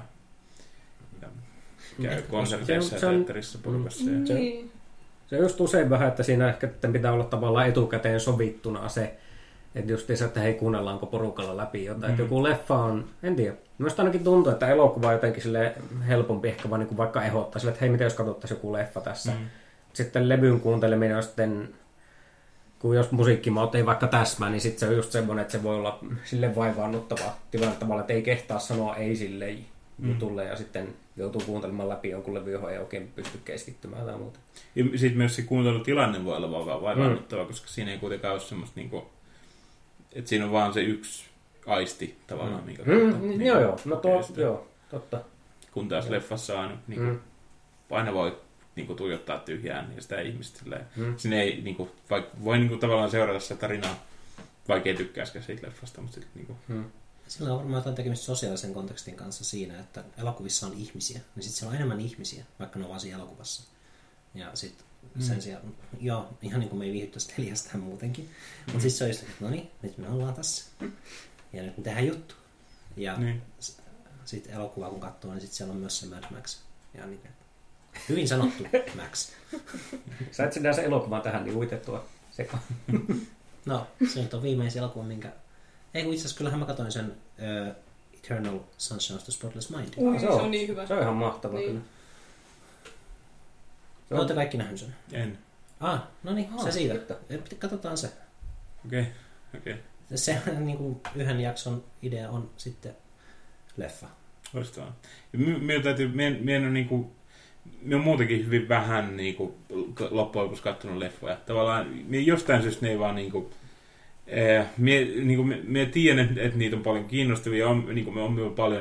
Minä katsoin nyt esimerkiksi syksyllä, tai alkusyksystä katsoin tämän Hurt. Leffan. Se on tosi hyvä. Ja niin kuin on muutenkin ollut niin kuin sellaisia hyviä leffakokemuksia, mutta niitä ei vaan jotenkin tule kulutettua samalla tavalla kuin niin kuin musiikkia. Ja sitten semmoiset monet niin kuin, ihan niin kuin sellaiset selkeät, mitkä pitäisi olla katsottuna, niin semmoinen niin kuin hyvä sivistykseen kuuluu, mutta sitten niitä ei kuitenkaan tule katsottua. Niin, mutta kyllä me kuitenkin niin kuin avoin on tavallaan silleen, että millään... Niin sivistän itteeni sitä kautta, mutta sitä ei vaan jostain syystä ole tullut tehtyä samalla tavalla kuin musiikin kanssa. Minulla on vähän sama, että nyt on leffoja tullut enemmän katsottua viime vuosina, mutta se alkoi vasta joskus 3-4 vuotta sitten. Minulla oli yksi kaveri, joka kovasti katsoi elokuvia ja sitä kautta tuli katsottua itsekin ja sitten innostui enemmän asiasta. Mutta sitä ennen se on just silleen, että no, kun mä tykkään leffoista, niin niitä vaan tuu katsottua. Ja se on silleen ymmärrettävää, että helpompi kuunnella vaikka musiikkia, koska musiikkia kuunnellessa voi sitten tehdä jotain muutakin vaikka. Niin. Silleen, jos katsoo leffan, niin sitten se on silleen, että no niin, että nyt minä katson tämän leffan, koska Siinä vaihdetaan sekä näkö- että kuuloaisti. Jos kuuntelee jotain levyä, niin samalla voi vaikka tehdä ruokaa tai jotain muuta siinä. Totta. Et se on elokuvaa sitten, se on niin kuin, no, se niin kuin vaatii sen ajan sitten itselleen. Vähän sama kuin vaikka lukemisen kanssa. Niin, sen takia itsellä esimerkiksi kirjallisuudesta on paljon lukematta merkkiteoksia, joita olisi pitänyt lukea, koska sitä lukeminenkin se vaatii sen ajan täysin. Et siinä ei samalla oikein voi tehdä mitään sitten. Kyllä. Tuosta television renessanssista, mikä nyt on ollut, että on ollut paljon hyviä sarjoja, niin mä kuulin siitä hyvän kommentin.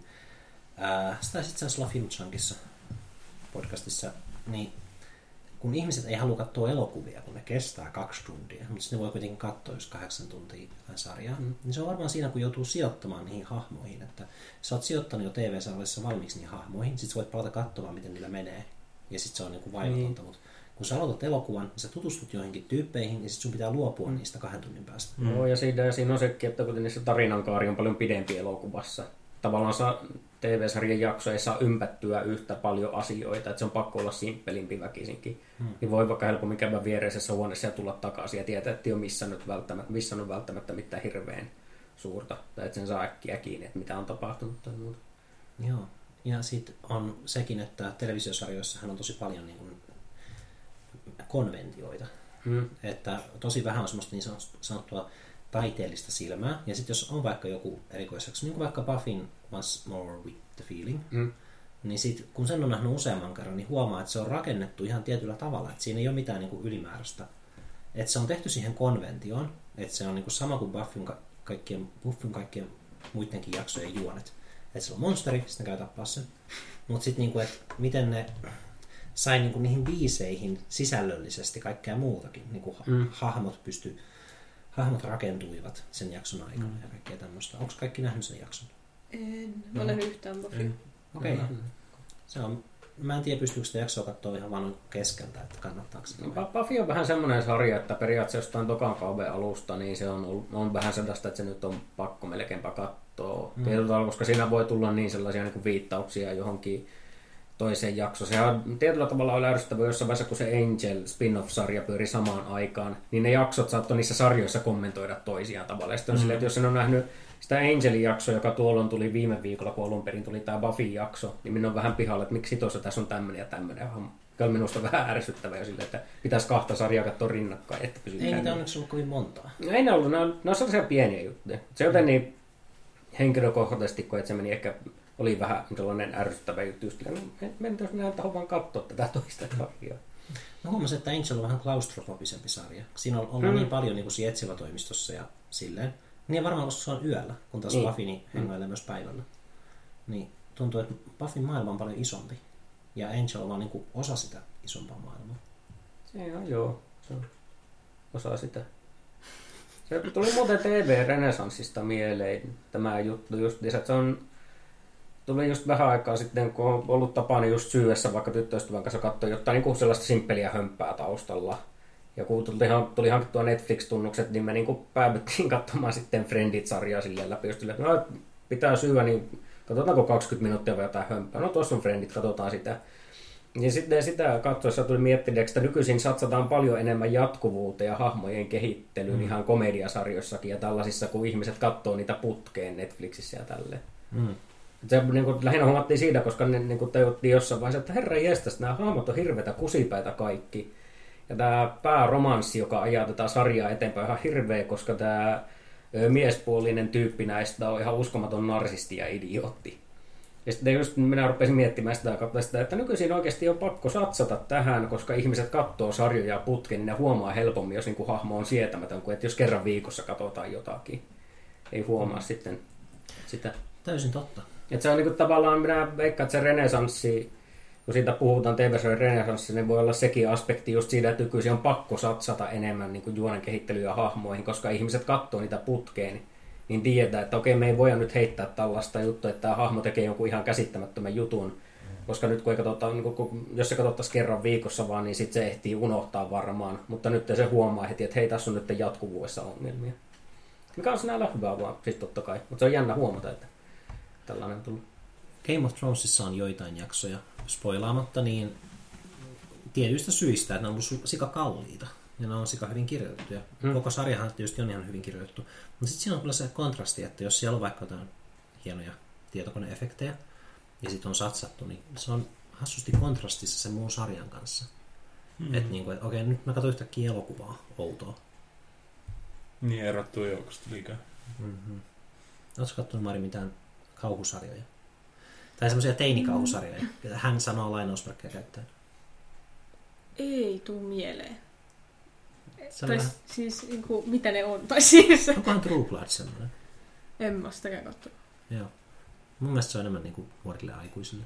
Onko se HBO-sarja? No, HBO.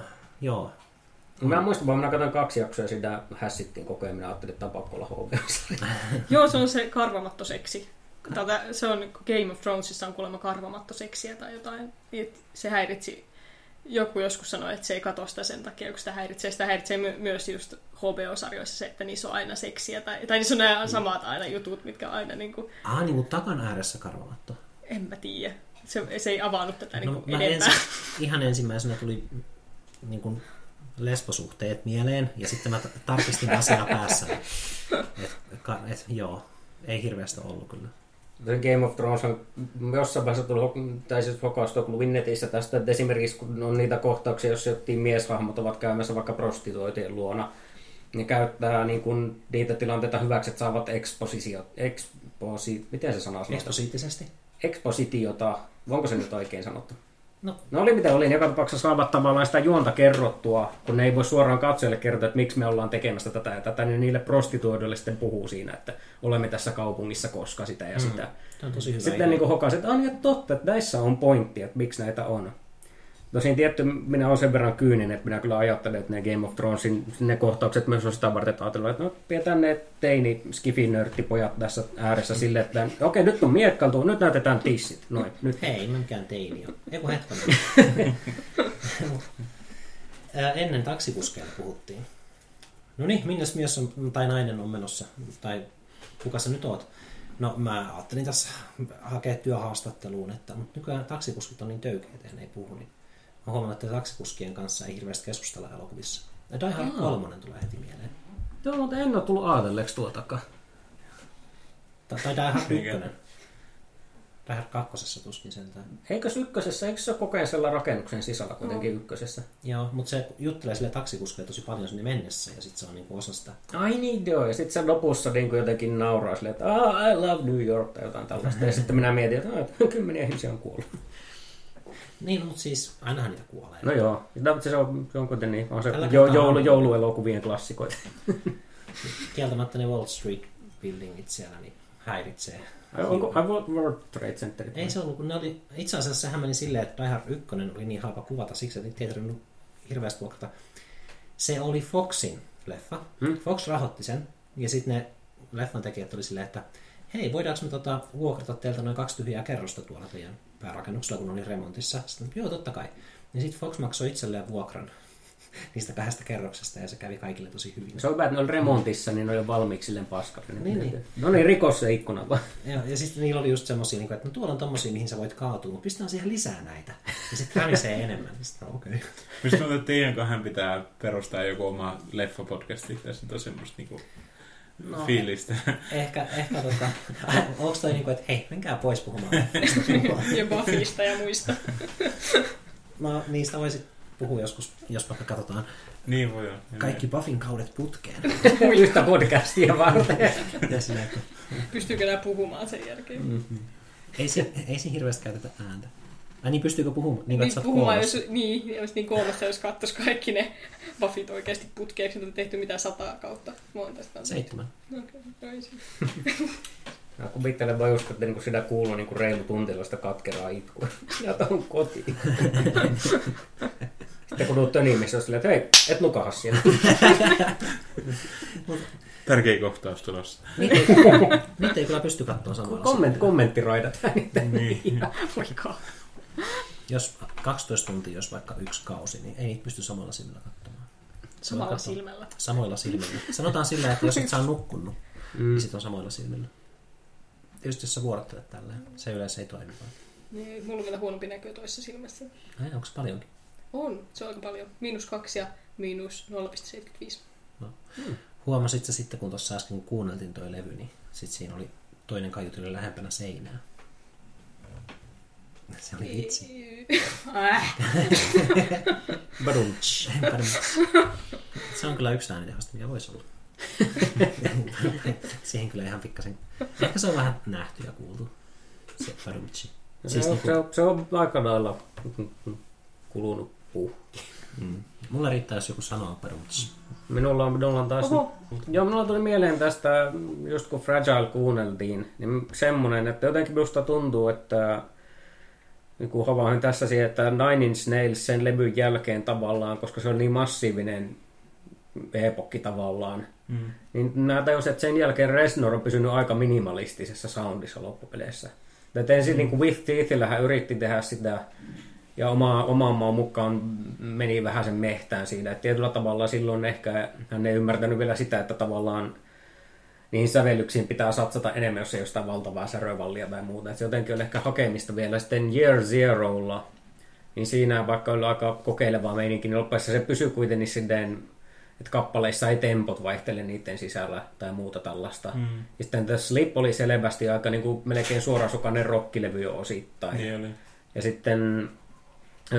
Hesitation Marksilla, niin siitähän oli ilmeisesti idea, että se on hyvin minimalistinen levy. Joten niitä tajusi, että tavallaan oikeastaan niin kuin vuodesta 2005 lähtien se bändi on pysynyt sellaisella minimalistisella liljana niin kuin verrattuna menneisyyteen. Se on jännä vaan havaittu yhtäkkiä se tosiaan. Ihan hyppantti, kyllä. Se on sinällään, en tiedä, esimerkiksi kuuntelin Hesitation Marksia jossain vaiheessa mietin, että olisi kiva kuulla sellainen synteesi tavallaan sitä 90-luvun raivosasta Nine Inch Nailsista, joka taas sitten ehkä sävellyksellisesti ja silleen äänimaisemien osalta ei ollut ihan vielä niin edistynyt kuin nykyisin se bändi on. Ja sitten niin kuin, tavallaan se yhdistettynä siihen nykyiseen hienovaraisempaan meininkiin, koska siitä taas minusta tuntuu, että siinä välillä uupuu taas sitä niin kuin räjähtävyyttä ja tällaista. Niin. Jos mielenkiintoista kuulla. Tuntuu, että Fragile on ehkä siinä leikkauskohdassa. Et siinä, siinä oli niitä niin kuin hienovaraisempia säviä, mutta siinä oli vielä sitä aiempaa ryminää. Tuli vaan yhtäkkiä havahtuminen mieleen tosiaan, että se on niin kuin tietyllä tavalla leikkauspisteessä. Kyllä.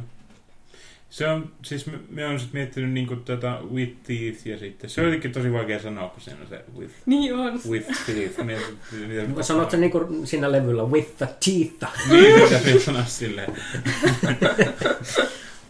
Mut se ja sitten The Slip, mikä on huomattavasti helpompi sanoa, niin ne jotenkin me aina yhdistän ne silleen. Myös ne on hyvin samantyyppisiä levyjä loppujen. Semmoista samanlaista menoa. Joo. Tosin Slipillä, mikä minua on häirinyt, että siinä on niinku tosi outo rakenne, että siinä on niinku 2 nopeata kappaletta, 3 lähes samassa tempossa olevaa keskitemposta biisiä,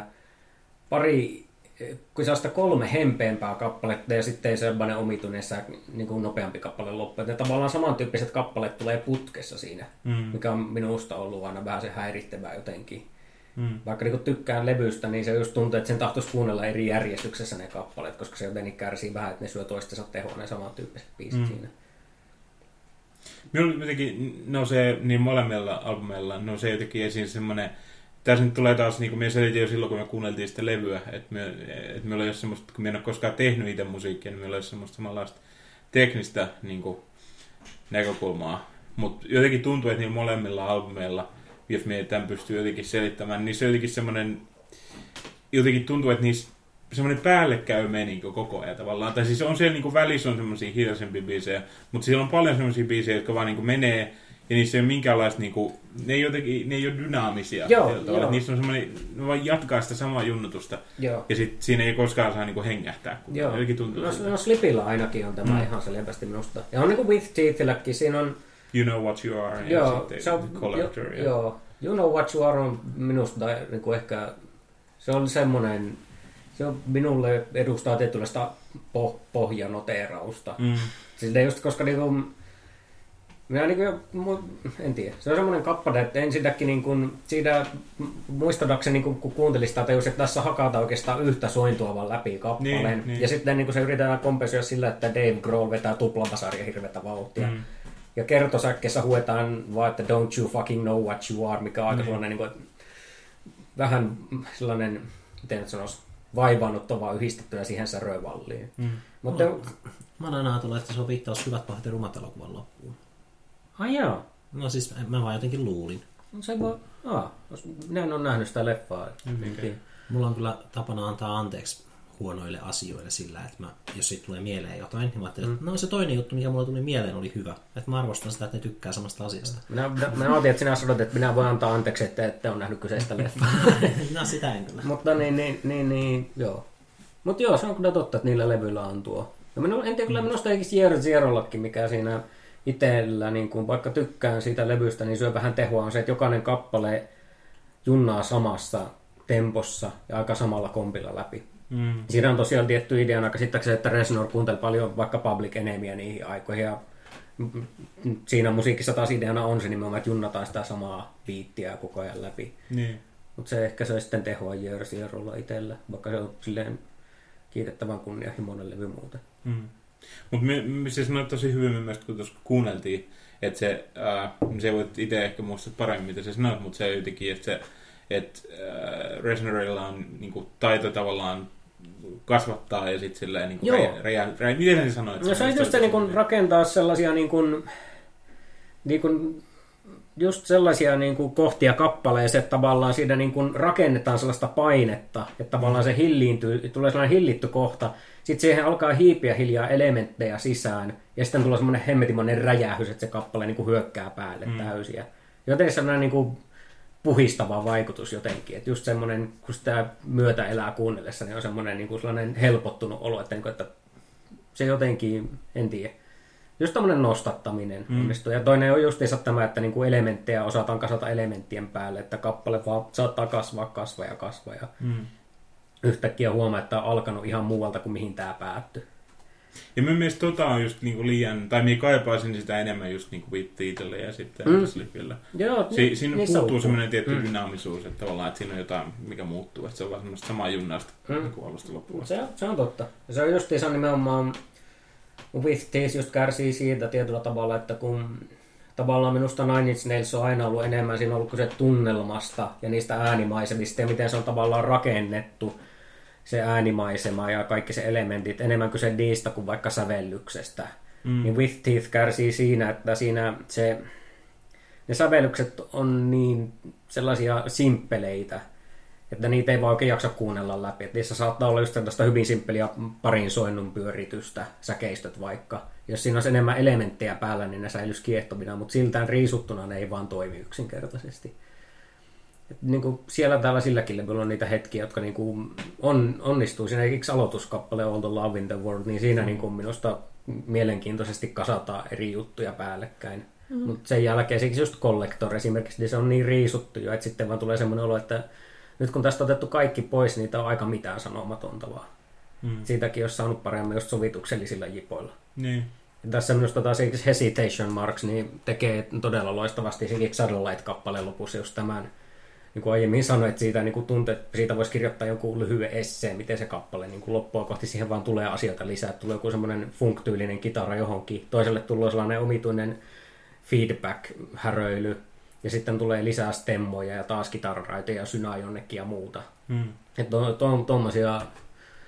Tuommoisia asioita kaipaisi nimenomaan Slipille ja With Teethille enemmän. Ne on selvästi se yhtyeen vahvuuksien. Sinällä on harmillista, että yhtye hylkää ne omat vahvuutensa sitten. Niin.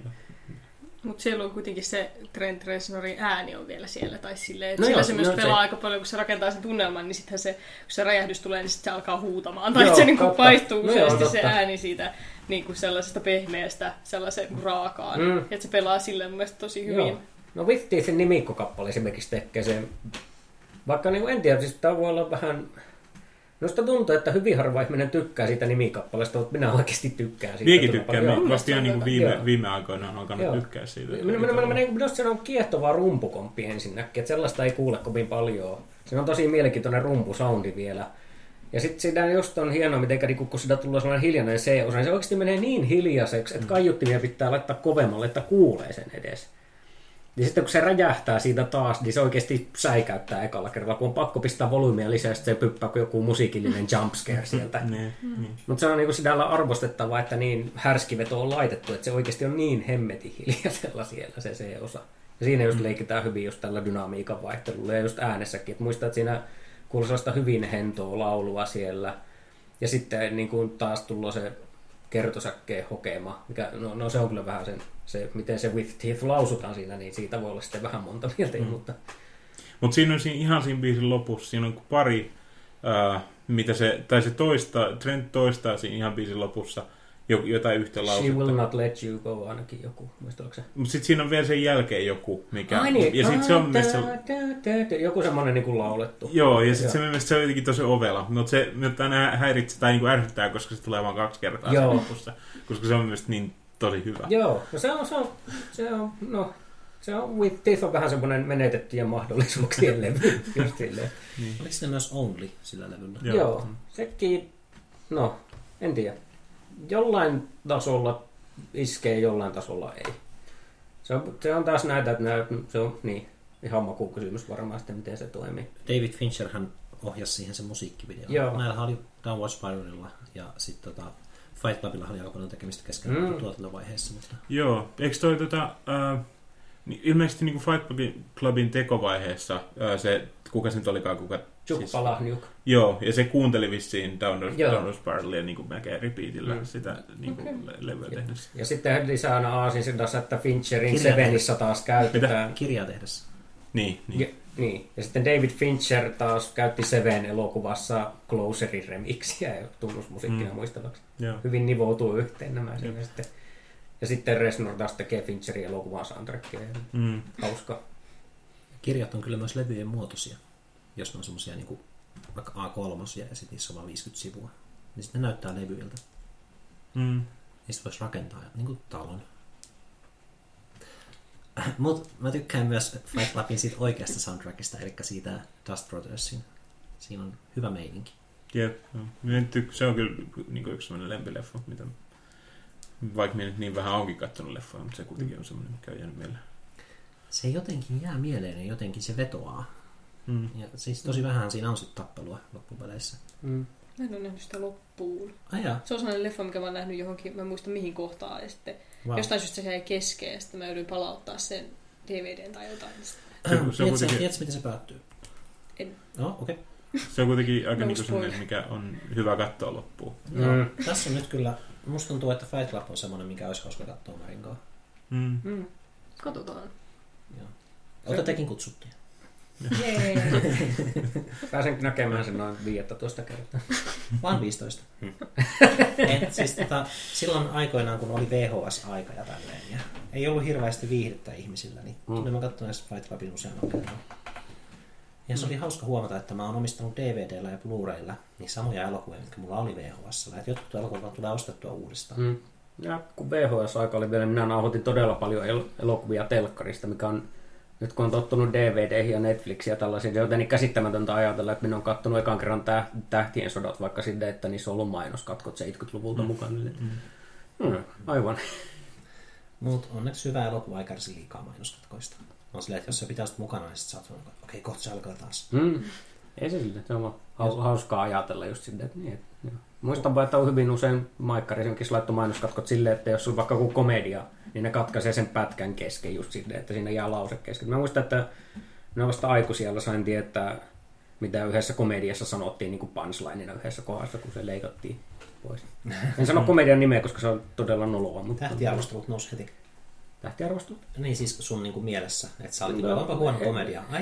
Ei oikeastaan, koska se on semmoinen leffa, että lapsena se meni tosi hyvin läpi aikoisena, vaan katsoi silleen, että vau, että taas yksi kikkeli, vitsi, voi hitsi. Semmoisia on kyllä paljon, mitkä on lapsena naurattanut. Joo, nuija ja tosi nuija oli siis kyseessä. Se oli silleen, penskana se on just silleen, että nyt se pissii housuissa ja mupon silleen. Mä sain sen 12-vuotiaana synttärilahjaa.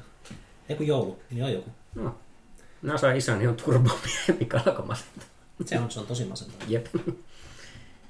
Arnold Schwarzenegger koko perheen komediassa. Okei, kuulostaa hämmentävältä. Kauheasta, se on kauheasta. Se ei ole kovin kuolettavaa. Ei siitä on vaan ainut kuoltio siitä, kun Arnold juoksee lelukaapassa ja on silleen aah. Tämä on kuvitella. Toi voisi olla se meidän siihen ihan tämän podcastin alkuun. Ei sitten jaksa, onko toi hauska kuulla? Joka kerta. Isäni on turbomis podcastit. Ei, mutta siis tähän jaksoon semmoinen kiva niin outtakes. Kuvaa hyvin sitä, että me aletaan puhumaan Nine Inch Nailsin yhdestä albumista.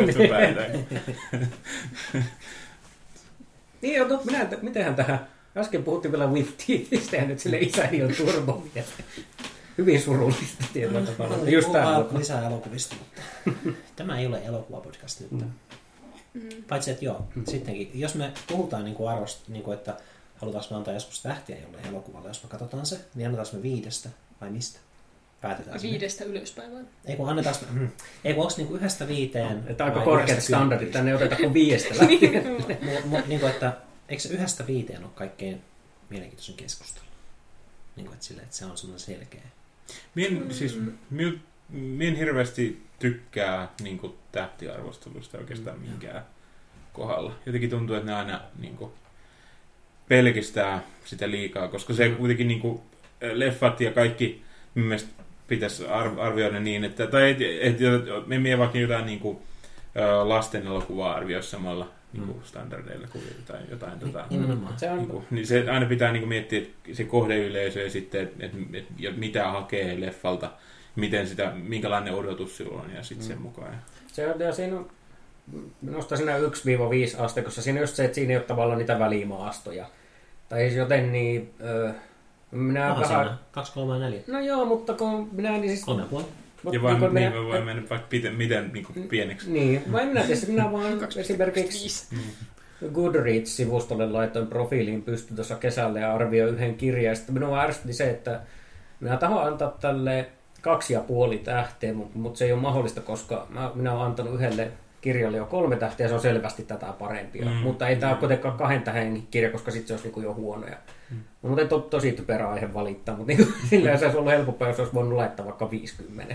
Eikö 3-5 on vähän niin kuin semmoinen, että voisin suositella muillekin? Niin kuin, että menkää vaan kattoon tämä leffa. Ja sitten kaikki siitä alaspäin vähän semmoisia, niin kuin, että sitten voidaan niin kuin dissata elokuvaa. Että 1 tähti. Niin. Yeah. Mutta jos on 3, silleen, että tuli katsottua tämä leffa ja okei, 3.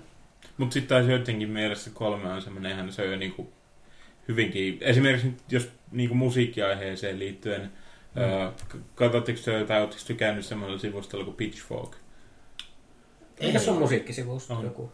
Minä olen siis silloin tällä uutisia lukenut sieltä, mutta en ole katsonut arvostelua. Joo, niillä on, niin kuin, ne on semmoinen tosi niin kuin suosittu just musiikkiarvostelusivusto ja niillä on niin kuin semmoinen vahva linja tai semmoinen, että niillä on tosi tiukka linja sillä, että ne antoi esimerkiksi Toolin Lateral-lukselle vissiin 4 tai 5 tähteä 10. Tai ei, ne ei ollut tähtiä, vaan ne vaan niinku pisteitä. Niinku, mutta niillä on kuitenkin tosi tarkkaa, että jos joku saa 8/10, niin se on jo ihan niinku loistava leffa. Mutta sehän on niinku periaatteessa, jos miettii tahissa, niin 80 on 4,5 tähteä. Niin. Siksi minua tietyllä tavalla huvittaa just se, että niin kun, en tiedä. Yksi kaveri sanoi minulle kerran, jos et Internet Movie Databaseissa tavallaan esimerkiksi elokuvia kannattaa katsoa, jos niissä on niin kuin 7:sta ylöspäin. Mutta sitten 7:han niin kuin olisi tähdissä jo 3,5. 6 olisi niin kuin tavallaan 6 pisteen leffa, johon silleen, niin kuin, että tämä kannattaa katsoa. IMDb on tosi puolueellinen siitä, että yleensä jos on joku tämmöinen hitti, vaikka Dark Knight, niin sitten ne on silleen, kaikki kantaa sille 10 niin paljon, että se nousee siellä. Mutta sitten on hirveän määrä niin kuin ihan hyviä kauhuelokuvia, mitkä on saanut 5 tähteä. Ja siis jokainen, joka niinku tykkää kauhuelokuvista, sanoisi, että monet näistä 5 tähden elokuvista on silleen, että tämä on hyvä kauhuelokuva. Mutta ihmiset on silleen, että mä en viihtynyt niin paljon. Ne menee katsomaan sitä silleen, että nyt mä haluan viihtyä. Ja sitten se onkin vaan joku tämmöinen niinku kauhuraina.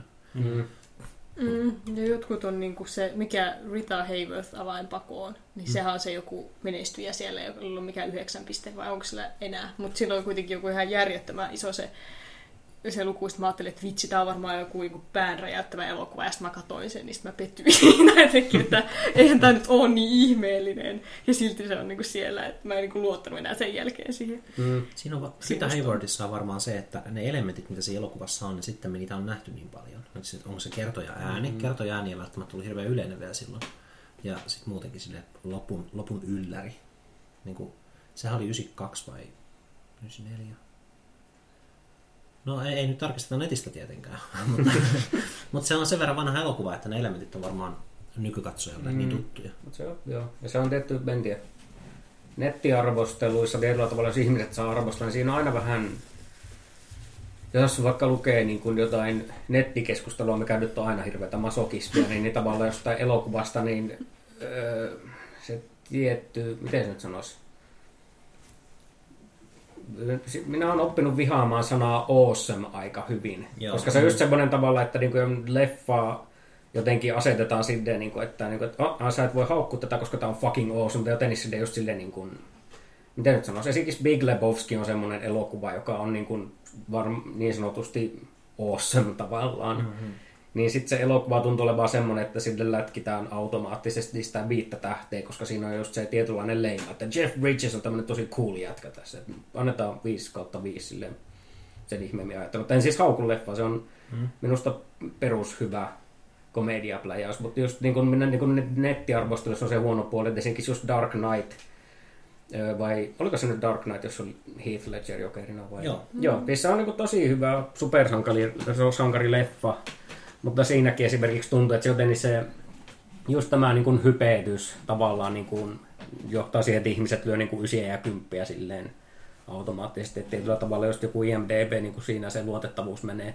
Ja minusta tuntuu, että kauhuleffat, esimerkiksi niiden arvostelut, niin justiinsa niihin vaikuttaa se, että tuntuu, että hirveän usein, jos kauhuleffia vaikka arvostellaan, niin törmää siihen, että ihmiset niin kuin katsoo suurennuslasin kanssa niiden logiikkaa ja miten ne hahmot käyttäytyy ja muuta.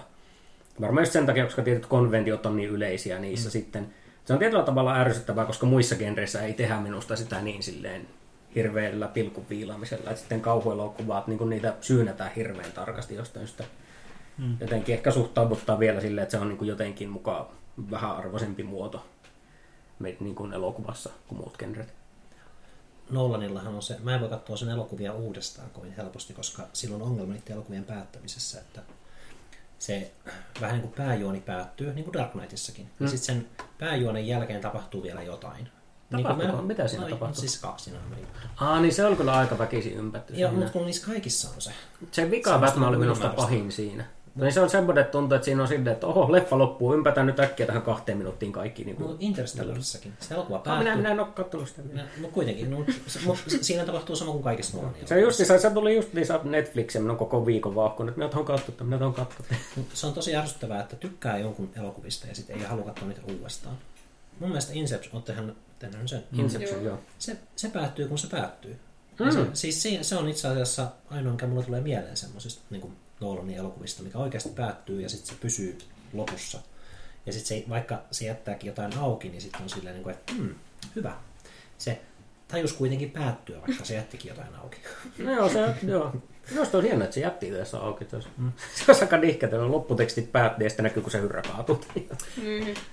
Shit. Tuli muuten mieleen tänne tosi kömpelön aasisillan kautta, kun musiikista oli alun perin puhetta. Aloittiko Inception tämän jutun, että trailerissa on aina tämä vaa ääni? Vai oliko se jo ennen sitä? Koska minusta tuntuu, että sen leffan jälkeen tuntuu, että joka hemmetin trailerissa on ollut se vaa ääni. Semmoinen, just silleen, että tavallaan tulee joku teksti just ruutu, että in Mayford, ja sitten näytetään, niin kuin feidataan mustasta johon niin hidastettuun kohtaukseen, sitten taas tulee joku teksti siihen, ja taas feidataan mustasta siihen, kun jollakulla on sellainen kärsivä ilme, ja sitten tulee niin kuin pikaisia leikkauksia just silleen, että oi ei meillä sattuu asioita, ja sitten on että katso Prometheus, ja sitten se menee katsomaan ja toteaa, että tämä oli haiseva kasapaska. Katkeruutta. Monta tähteä nyt sitten olisi haiseva kasapaskaa? Prometheus? Niin. No, 2. No, minä antaisin 2,5 ja se puolikas siitä, että se on visuaalisesti tosi kaunis. On. Mitään muuta hyvää siinä ei kyllä sitten. Mutta siinä on joitain juttuja, mitkä ärsyttää mua liikaa, että mä voisin niin nauttia sit visuaalisuudesta. Se on niin kuin se, okei sä oot kivan näköinen, mutta turpa kiinni, mikä on ehkä vähän... No, se on lähtökohtaisesti, niin, jos niinku se dännittää. Se ei ollut seksistä, niin että yleensä, niin hei, olkaa nyt vaan siinä elokuvassa, älkää sanoko mitään, koska tässä sanottiin niin hölmöjä asioita. Joo. No joo, mutta siis niinku palataan, siis tosiaan niinku tämä tuli vaan mieleen just se, että se aloitti tämän tietyn trendin, josta et sä se vaan Inception. Mä tykkään, mulla on itse asiassa herätysäänenä, tiedättekö semmoinen kuin Alien Scream, se oli alkuperäisessä Alien 1, semmoinen niin kuin, no, semmoinen ääni. Ja sitten se oli Prometheuksen trailerissa myöskin. Siinä koitettiin just niinku tuoda taisi sitä olla. Prometheuksessahan ei ollut vaata mun mielestä. Ei se, mutta siinä trailerissa minusta. Oliko? Niin mä tarkoitin just niin, että siinä trailerissa mun mielestä ei ollut. Ai eikö? No siinä oli se. Minä voin ehkä muistaa sitä väärin. Minä voin muistaa, että, sitä, että monessa trailerissa olisi, joka voin sitten muistaa väärin. Minulla on joku muistikuva, että joku traileri olisi ollut, jossa olisi ollut sitä.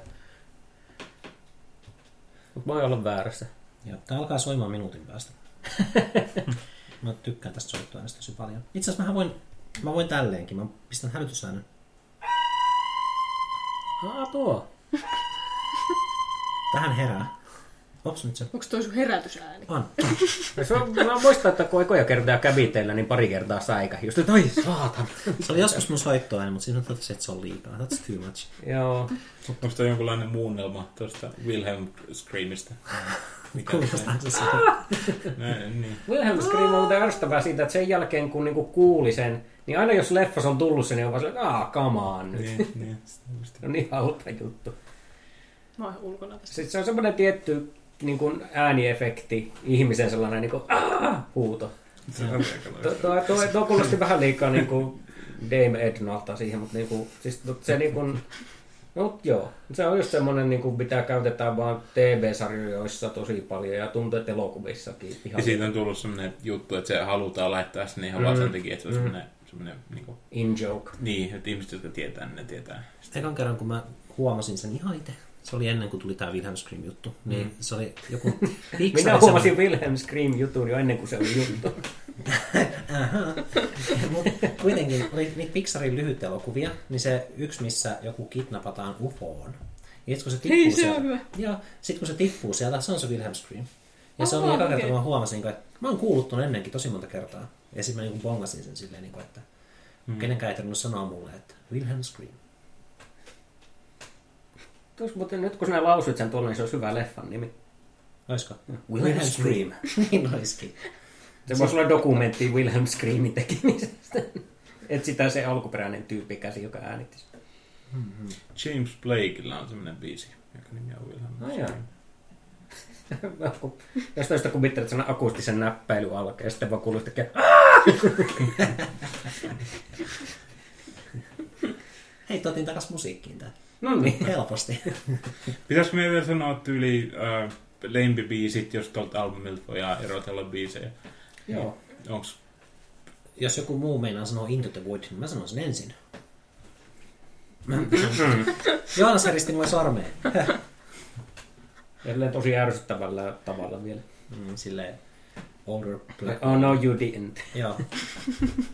Mie varaan The Big Come Downin. No minä otan sitten We Are In This Together. Aina, miksi mä sanon? Mä en osaa sanoa oikeesti. Mä osaan sanoa vaan sen, että mä tykkään tosta ekasta levystä enemmän kuin tosta tokasta. Mutta en mä oikeesti osaa valita. Ja sieltä on kyllä siis, minulla on ihan sama fiilis, että se niin ne biisit toimii enemmän, paremmin kokonaisuutena kuin yksittäisenä biisinä. Niin ai kun mulla siis. Niin kuin mielestäni molemmilla levyillä, siis sillä, että se on vaikea poimia niin yksittäisiä semmoisia niin lemppäreitä. No, se on joo. Siis onhan se Ripe With Decay, niin loistava instrumentaali. Nyt kun sen kuulin, mäkin ekaa kertaa kuuntelin sen ihan silleen kunnolla, niin sehän toimii paremmin ehkä niin kuin omana yksikkönään kuin mikään oikea biisi tuolta. Ehkä se, jopa. Sehän on just, että niin kuin sanoin siinä kuunnellessa, niin ensimmäistä kertaa kun minä tajusin tavallaan sen kappaleen, minä kuuntelin sen ihan erillään. Koska minä jotenkin aina ärsytti se, että mitä hitoa huminaa tuolla lopussa, että täytyy perehtyä tähän paremmin. Sitten täytyy, joo, että niin. Se on just, että sen mäiskeen päätettyä, kun se tulee, niin se jotenkin tuntuu aluksille hyvin irralliselta. No sinä on arvostettava kyllä, että on niinku laskettu sen varaa, että ihmiset tajuaa, että se on oikeasti ihan omaa kappaleensa siellä. Se helposti suhtautuu sille, että täällä nyt on vain jotain vielä lopussa. Mutta eikö toi ole just niinku hyvän albumin semmoinen yksi merkki, että sieltä löytää niinku monen kymmenenkin kuuntelun jälkeen vielä uusia juttuja? No se on joo. Kyllä ainakin semmoinen, että me huomaan siitä, että jos me ei vielä niinku vuoden päästä huomaan jotain, että aijaa, me en ole kuullut tätä aikaisemmin, niin silloin me tiedän, että se albumi on niinku hyvä. No se on kyllä totta. Se on vaikka niin, Fragilella jos jotenkin omaa makuun koen, että se just kokonaisuutena loppupuolella kokee pieniä notkahuksia. Mutta se on taas tietty että ne on sellaisia asioita, joita vaan pitää päästä yli tavalla, että pystyy sitten nauttimaan. Koska nyt esimerkiksi huomasin, kun jotenkin keskittyi siihen kuunteluun enemmän, niin tajus, että Täällä tokalla levyllä esimerkiksi I'm looking forward to joining you finally. Mm-hmm. Niin sehän on oikeasti hyvää kappalaa. Ei minä aina meni kokeillut sen, koska ennen sitä tullut vähän sellaista notkahusta siitä, että tämä nyt on tämä hiljainen kappale tässä. Ja nyt jotenkin havahdin, että hitto, että tämä on vaan niin kuin hukkunut sen takia itseltä, koska sitä edeltää niin kuin minusta ne vähän mitään sanomattomammat raidat siinä. Mm-hmm. Että se on niin. Minun mielestä niinku, sen tokan levyllä niinku Starfuckersin jälkeinen niinku se loppualbumi on minun mielestä ihan niinku kultaa tai timanttia. Jopa minun mielestä on silleen niinku semmoinen tosi hyvä pätkä se loppu siitä. Se, niinku, ja on se alkukin, mutta minun mielestä se loppupuoli jotenkin, siinä on semmoinen yhtenäinen fiilis. Starfuckersin jälkeen toi Where is Everybody on ehkä heikko myös. Mä en oikein muista, oliko se semmoista äänimaisemaa. Minulla se niin kuin jotenkin, en tiedä, se on mennyt aina Into the Voidin vanavedessä jotenkin. Mm-hmm. Ja sitten en tiedä, minä luvin jostain, että ilmeisesti se on saanut inspiraationsa jostain Twilight Zone-jaksosta, jonka nimi on Where is Everybody? Joku tyyppi herää ja niin kuin koko maailmasta on hävinnyt kaikki muut ihmiset, paitsi se tai jotain tällaista. Mm. Sitten kun se sitä kautta ajatteli, niin oli silleen, että tämä itse, tämä on aika siistiä, ei tämä asiassa. Tämä on niin tämmöinen tosi härö niin kuin ajatus tavalla, että ihminen herää ja kaikki muut hävinneet. Oletteko te nähnyt sen videon? Minkä? Where is everybody videon. Onko siihen tehty musavideo mukaan? On. Tai sitten minä sekoitan siihen johonkin toiseen. Onko siinä lähikuvia Trentin hiuksista? Ei, kun se on Into the Void. Kerrankin. Mutta se mielestäni, siis jos... se voi olla, että minä sekoitan se siihen Where in this on se, kun ne mustavalakoisilla juoksee. Joo, minä sekoitan siihen. Joo. Se on uskomattoman hieno video kyllä. Niin on. Niin. Se on jotenkin siinä yksinkertaisuudessa sattuu ilmi ihan hemmetin. Vielä joskus se kappale jotenkin rynnii niin hirveällä painolla eteenpäin, niin se jotenkin toimii siinä. Mm, kyllä. Tuli mieleen siitä, kun kaikki on kadonnut, niin sä sanoit, Mari, että sä oot ollut feministisessä sarjakuvaseurassa. Niin onko sulla sellainen tuttu kuin Why the Last Man Y, viimeinen mies? Ei. Okei, no meillä ei nyt enää osta, kun mä oon vienyt senkin pois, mutta se on kyllä tosi hyvä. Se siis kertoo, mä voin sen alkuosan, niin kuin siis sen ihan lähtökohdan kertoa, eli kaikki miespuoliset nisäkkäät kuolee maailmasta, niin kuin kerralla. Ja sit siinä, mut yksi nuori mies ja sen apina jää henkiin, siis se apinakin on mies. Ja sit se on hyvä. Sitten se lähtee etsimään tyttöystävänsä toisella puolta maapalloa, koska se on Amerikassa ja sen tyttöystävä Australiassa heti siinä ekassa lehdessä. Ja sitten se on niin kuin, että nyt mun pitää mennä Australiaan. Se on tosi kantaa ottaa, koska niin kuin valtaosa poliitikoista ja kirurgeista ja lentokonekapteeneista ja kaikista kuoli. Se, että miten maailma toimii sitten, kun enimmäkseen niin kuin maataloustyöntekijöitä jäi henkiin. Ja siis koska ne on naisia. Niin siis se oli kannanotto samalla siihen, että kaikissa rahahommissa oli miehiä niin paljon. Joo. Sehän on nyt ollut justiinsa tässä, tai en tiedä onko se uusi juttu, mutta tehtiin tämmöinen, että photoshopattiin kaikki miehet pois jostain tällaisista kokouksista ja poliittisista tilaisuuksista. Ja sitten sillä just jäi joku yksi nainen aina sinne kerrallaan siihen kuvaan, tai kaksi, niin näytti niin orvoilta siellä niin kuin isossa salissa. Toisaalta se tekee siitä muslimeille tosi helppoa, kun ne photoshoppasi silloin Hillary Clintonin pois siitä yhdestä kuvasta. Kun se, oli joku semmoinen sotaneuvottelu, ja sitten pisti lehteen kuvan, niin sitten ne photoshoppasi Hillaryn pois, koska ne ei halunnut, että nainen on lehdessä silleen. Niin, mutta siis helpompaa heillä. Niin. Nyt vähän eksyttiin. Olisi paha, jos ne uutisoisi jostain, missä niinku valtaosa on naisia jossain, ja sitten ne tosiaan joutuisi photoshoppaamaan kaikki muut paitsi pari miestä pois. Niin kuin, että meidän lehdet on kummallisia. Ja Mari sitten varasi kokonaisen levyn. Mäkin olen sitten tuon tokan levyn. Mä sanoin, että tokan levy on parempi. Se on... Niin. Jos saa sille aiheeseen syventyä enemmän, jos siihen lempikappaleen asiaan, niin We're in This Togetherissa on vielä hieno se, että siinähän on tuo hetki rivi You're the Queen and I'm the King. Eli nyt ihan väärin muista, niin minusta David Bowie Heroesissa on joku. Eikö siinähän ole, että I can be king, you can be queen ja tälleen. Ilmeisesti se on ollut Reznorin pyrkimys tehdä Nine Inch Nailsin oma Heroes. Ja se jotenkin lisää se arvoa, koska niin kun yleensä niin kun olisi ihan täysin kohtuutonta sanoa jos sinne, että minä yritän tehdä kappaleen, joka on vastine David Bowien klassikolle. Niin. Mutta niin We're in This Together-kappaleena onnistuu siinä, että se jotenkin päivittää sen tunnelman. Ja ehkä jos Heroes on sitten niin kuin romanttinen ja sellainen niin kuin jotenkin, miten sanoisi, niin kuin kiihkeästi nyrkkipystyssä tavallaan niin kuin puhun hemmetti. Niin silleen, tämä on just tässä, että kun adjektiivit loppuu kesken, mutta on just sellainen niin kuin romanttinen ja jotenkin sellainen niin kuin ylväs julistus. Niin We Are In This Together on vähän niin kuin päivitettynä samaa versio. Päivitettynä niin kuin sellaiseen vähän raivokkaampaan kuosiin se sama sanoma tietyllä tavalla. Se ehkä tietyllä tavalla just omalla kohdalla toimii se kappale eniten tässä, koska siinä on ehkä se, niin kuin, se puhuttelee kuulijaa suoriten tavallaan. Siinä on jotenkin niin sanotusti universaalimpi sanoma ehkä jotenkin. Ja niin kuin aiemmin mainihin, kun kuunneltiin levyä, että niin kuin instrumentaalina niin kuin tajusin, että sehän on herran tähän ihan niin kuin klassinen pop-kappale. Niin. Se on vaan veettu uskomattoman säröhelvetin läpi. Mm. Mutta ehkä se on just Nine Inch Nailsin yksi sellainen vahvuus, että siinä on se, siihen just siihen semmoiseen niin siihen äänimaailmaan käytetään hirveästi. Se, vaikka se on niin kuin rakenteeltaan pop-kappalemainen, niin sitten kuitenkin siinä on paljon mielenkiintoa. Se on niin kuin, ja se on just niin se, että kuunneltavaa. Ja sitten toisaalta Nine Inch Nailsista tekee minusta mielenkiintoista just se, että niillä on se pop-sensibiliteetti siinä. Että jos se olisi sitä pelkkää industrial-paahtoa, niin sitten se ei ehkä niin kuin nappaisi mukaansa niin helposti, mutta kun siinä on just se niin kuin perversi yhdistävä Trent Reznor nauttii metelistä, mutta samaan aikaan hän myös selvästi nauttii melodioista ja siitä, että on tarttumapintaa. Niin siitä tulee se synteesi justiinsa, mikä toimii siinä yhtyeessä niin hyvin. Kyllä. Siinä ei ole vaan erilaisia ääniä, vaan jokainen ääni on niin kuin sävelletty. Tai tuntuu siltä, että siinä aina jokaiselle äänelle on joku niin kuin harkittu sellainen melodia, joka se tuo lisää siihen. Joo. Kaikissa parhaissa. Musta oli jännä löytää niitä veden ääniä tuolta useammasta biisistä, ainakin kahdesta. Et kun biisi on vasta alkamassa, niin sit siellä kuuluu semmoista niinku kuplien ääniä. Se on aika jännää sinällään, kun kannessa on vesiputos sitten levyssä, niin siinä on tietyllä tavalla sitten se vesiteema. Kun miettii, että ekalla levyllä on vielä lamea, lausutaanko se nyt noin ranskaksi?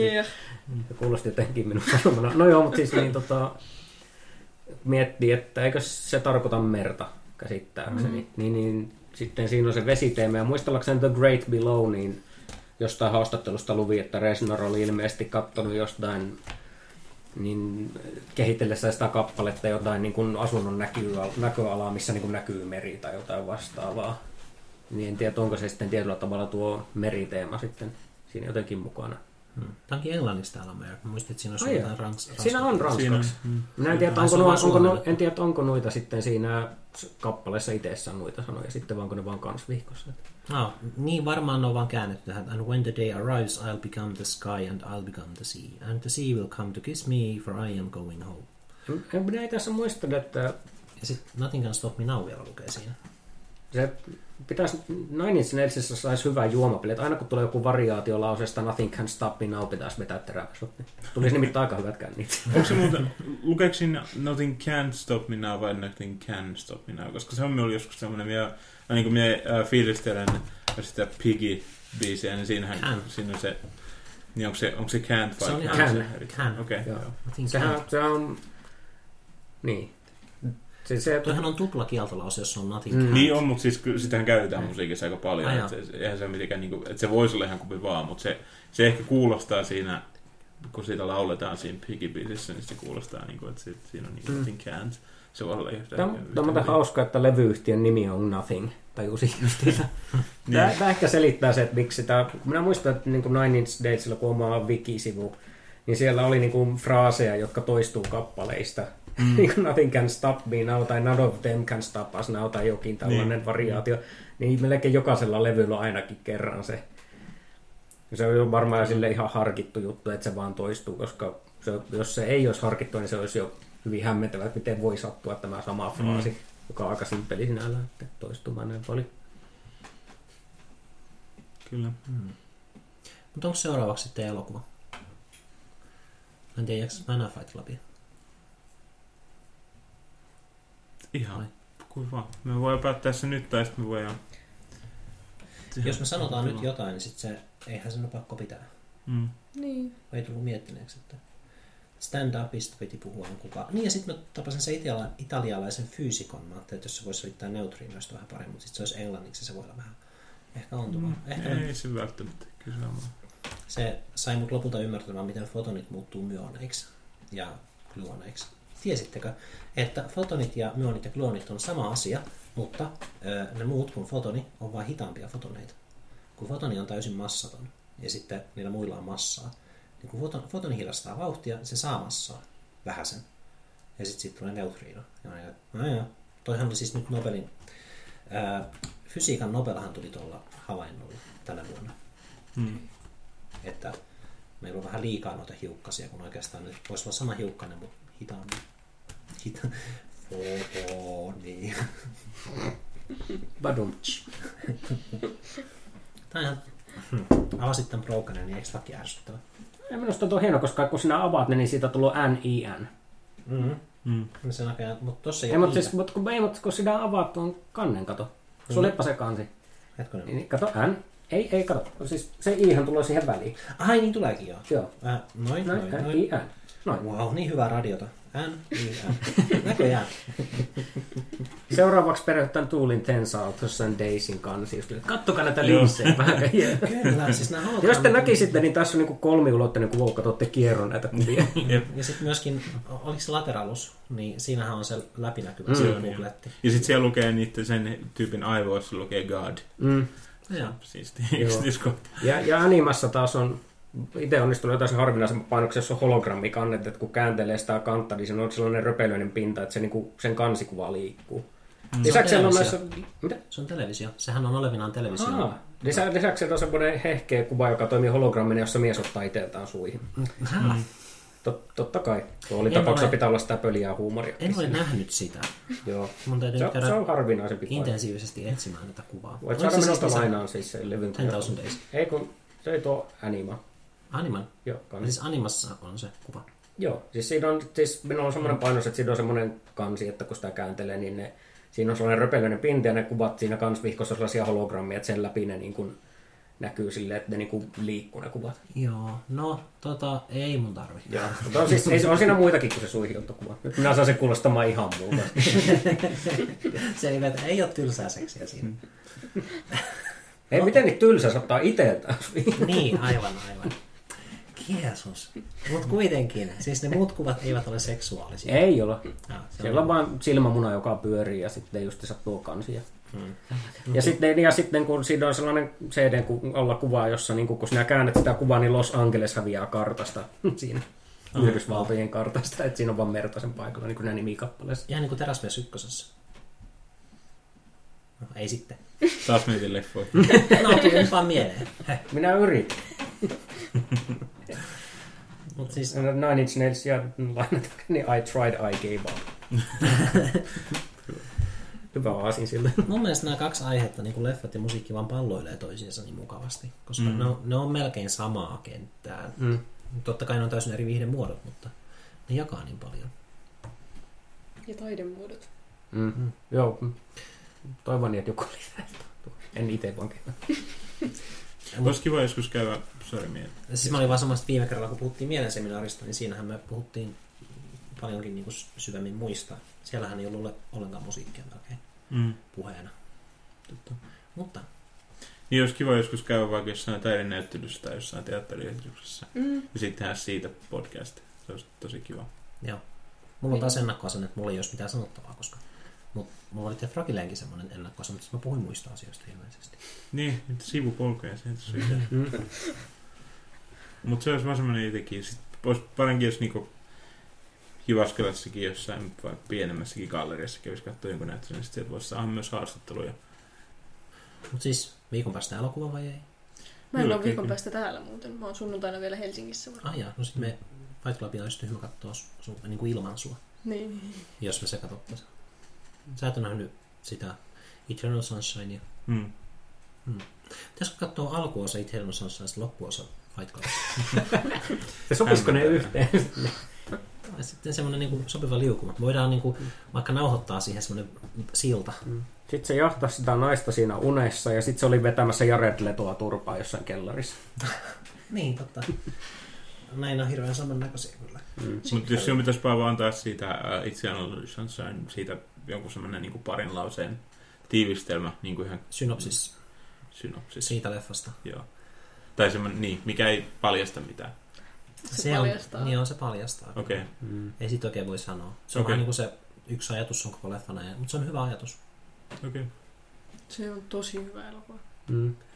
Ja sen äänimaisema on ihan loistava. Nostan taas hyvää mainoslauset. Eternal Sunshine of the Spotless Mind. Yksi hyvä ajatus. Kuulostaa. Sitten sitähän voi... Nyt niin kuin kuuntelijatkin, jos kuuntelette tämän, ja sitten kiinnostaa kuunnella jatkossakin. Toivottavasti kiinnostaa, niin sitten voi katsoa viikolla. Jos ei kiinnosta, niin vähemmän hommaa meille. Voidaan niin kuin vaan puhua, mistä halutaan ja katsoa, mitä halutaan, ja sitten meitä ei kiinnosta, mitä te olette mieltä, koska te ette ole täällä. Mutta, eli se leffa, ja ei ole pakko sunnuntaina nauhoittaa, voidaan nauhoittaa toinen päivä. Niin se olisi kyllä kiva, koska musta olisi mielenkiintoista puhua kyllä siitä leffasta. Joo. Tosin mä oon kyllä just nähnyt se, että mä en tiedä, haluaisinko mä katsoa sitä heti uudestaan. Mäkin just näin sen. Outoa. Miksiköhän me ollaan? Miksi sä katsoit sen? Se oli Areenassa. Mutta mulla kyllä on se DVDllä, että mä tiedän, miksi mä katsoin sen Areenasta. Mä innostuin Kaufmanista ja mä halusin katsoa sen käsikirjoittamia elokuvia pari kappaletta. Mä katsoin myös Adaptationia. Ja oli niin kuin, että... Kaufman? Charlie Kaufman. Oliko se siis tekemässä sitä Eternal Sunshine? Joo, se on käsikirjoittanut. Okei. Se on kuin Adaptationi. Ja John Malkovich. Ja Synecdoche New York. Joo, sen on näin. Se on mielenkiintoinen. Älkää spoilatko. Ja juuri nyt tuli... Sitä on mahdotonta spoilata. Joo, siis se on hyvä, että se, mikä me ollaan katsoa, helppo spoilata, tämä toinen mahdoton spoilata. Koska siis se on niinku kuitenkin. Mutta hei, nyt just, niin sehän oli tehnyt tuon Anomalisan, sen nimisen nukka-animaation, ja ilmeisestikin se on tosi hyvä. Ja se ei ole vielä tullut niinku teatteriin, se on vasta Cannesin filmifestivaalilla. It's canned. Mä just tajusin tämän. Kadumtsch. Mut niin, ensi kertaa varmaan leffaa, jee. Yeah. Moikka. Ei vielä. Tää voi leikata pois, jos tää on teidän mielestä tyhmä, mutta minun mielestä tässä olisi kuitenkin ainakin monet uudet podcastit, mitä minä olen kuunnellut, niin aina mainostaa sitä, että niinku, et kävisi, kun tääkin podcast nyt tulee tässä jossain vaiheessa niin ensi viikon myötä tulee iTunesiin, niin siellä voisi käydä klikkaamassa. Siellä on niinku tähti, että voi arvostella kiistähteä. Me voidaan vaan sanoa, että voitteko käydä arvostella, jos ei ole pakko kuunnella, niin sitten olisi apua. Mutta se oikeasti niinku, uusia podcasteja, koska iTunes näyttää niitä muutamia niinku, uusia ja mielenkiintoisia, vissi se on uudet mielenkiintoiset nimellä se kategoria. Se nostaa siihen niinku, podcast etusivulle, niin sitten sieltä voidaan löytää uusia kuuntelijoita, se on siinä mielessä tärkeää uusille podcasteille. Kannattaa painottaa tämän podcastin nimeä tässä sitten. Niin, eli sivupolkuja.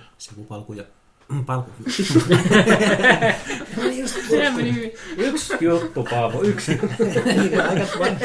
Sitä pitää painata. Mä pystyn tähän, vaikka olinkin vähän kipeä. Mutta sivu niin kuin kirjoissa ja sitten polkuja niin kuin metsissä. Mä itse asiassa googlasin, onko omassa niin kuin sivupolkuja. Ja semmoisia kirjaprojekteja on ollut pari. 90-luvulta asti. Mutta ne ei liity mitenkään meihin. Älkää ostako niitä kirjoja. Älkää kantako niille hyviä arvosteluja. Joo, ne on ollut vasta huonoja kirjoja. Ja käykää katsomassa muuten myös, varmaankin laitaan johonkin niitä show notesia. Joo. Niistä tästä jaksosta ja sitten myös siitä aikaisemmasta. Joo, kun nyt ekaa kertaa ikinä ehkä editoitan silleen oikein, että kuuntelee tämän läpi, niin poistaa ne mokat tai semmoiset, niin että käy kettäisiin kahvia. Ja sitten myöskin niin kuin kirjoittaa parilla sanalla, että missä kohtaa ehkä puhutaan mistäkin. Niin. Mitkä ne on ne aiheet. Voidaan esimerkiksi lisätä siihen se The Fragilein se instrumentaaliversio siihen linkkiin. Niin ihmiset voi käydä kuuntelemassa. Joo, kyllä kuuntelemisen arvon. Ja isäni on turpomies IMDb:ssä. Mitä jos ei? Ja jos joo. Laittaa vaikka siihen niinku linkin ja sitten se veekin Citizen Kanein tai johonkin muu just silleen, että voisi niinku jotenkin silleen niinku harhauttaa, että kattokaa nyt oikeasti hyvää leffa. Haluaisitko sinä mukaan oikeasti nähdä isäni on turvamietä? Mutta siis kyllähän ihmisten pitää muistaa sut jostain ja sitten ne muistaa sut siitä tässä podcastissa, että sä sait sen lahjaksi lapsena. Tässä minä nyt kun muistan, että minä en sanoin sitä lahjaksi, me käytiin joulun jälkeen ostamassa sen alelaarista. Muistin just. Vielä parempi. Toi muuttuu surullisemmaksi koko ajan. Surullisinta on se, että en minä tykännyt siitä sentään. No sentään se vielä. Lapsena, vaikka oli huono maku, niin sentään en tykännyt siitä. Diodomeista minä jostain sitä tykkäsin. Minä oli tosi tyhmä lapsi. Mutta mä kuulin, että joku oli tykännyt siitä, kun se oli katsonut sen aikuisena uudestaan, niin oli niin kuin, tämähän on ihan hauska. Ei biodumi. Ei vaan siis se, sen on turpamies. Ja mä oon miettinyt, mietin, että ei kukaan jumalata aikuinen pitää biodomia haukka. Mä en tiedä, mikä se on. Se on Pauly Shore-komedia, jonka pointtina on se, että kaksi tyyppiä puhuu idioottimaisuuksia, juoksee päällä toisiansa vastaan. Ja sille, no se oikeasti on tuossa.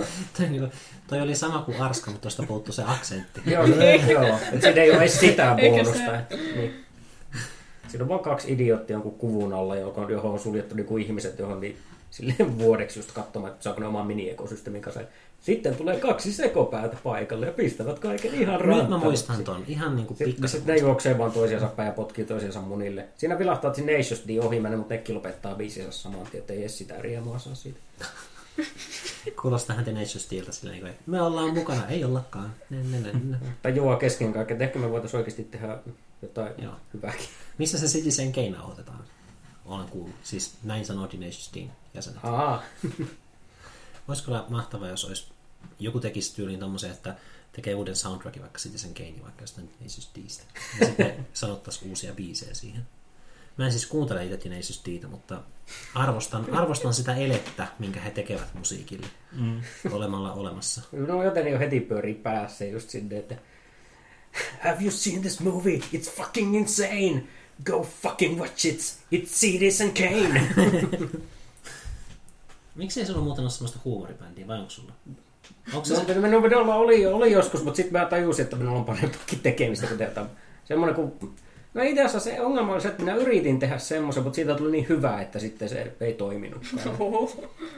Se on just sitä, että kun minä rupesin satsaamaan liikaa, sitten mä ajattelin, että no, kun nyt minä oikeasti teen hyvän taustan, niin miksi minä pilaisin sitä hölmellä huumorisanotuksella? Sitten se on hienoa varasta huumoria, niin kuin...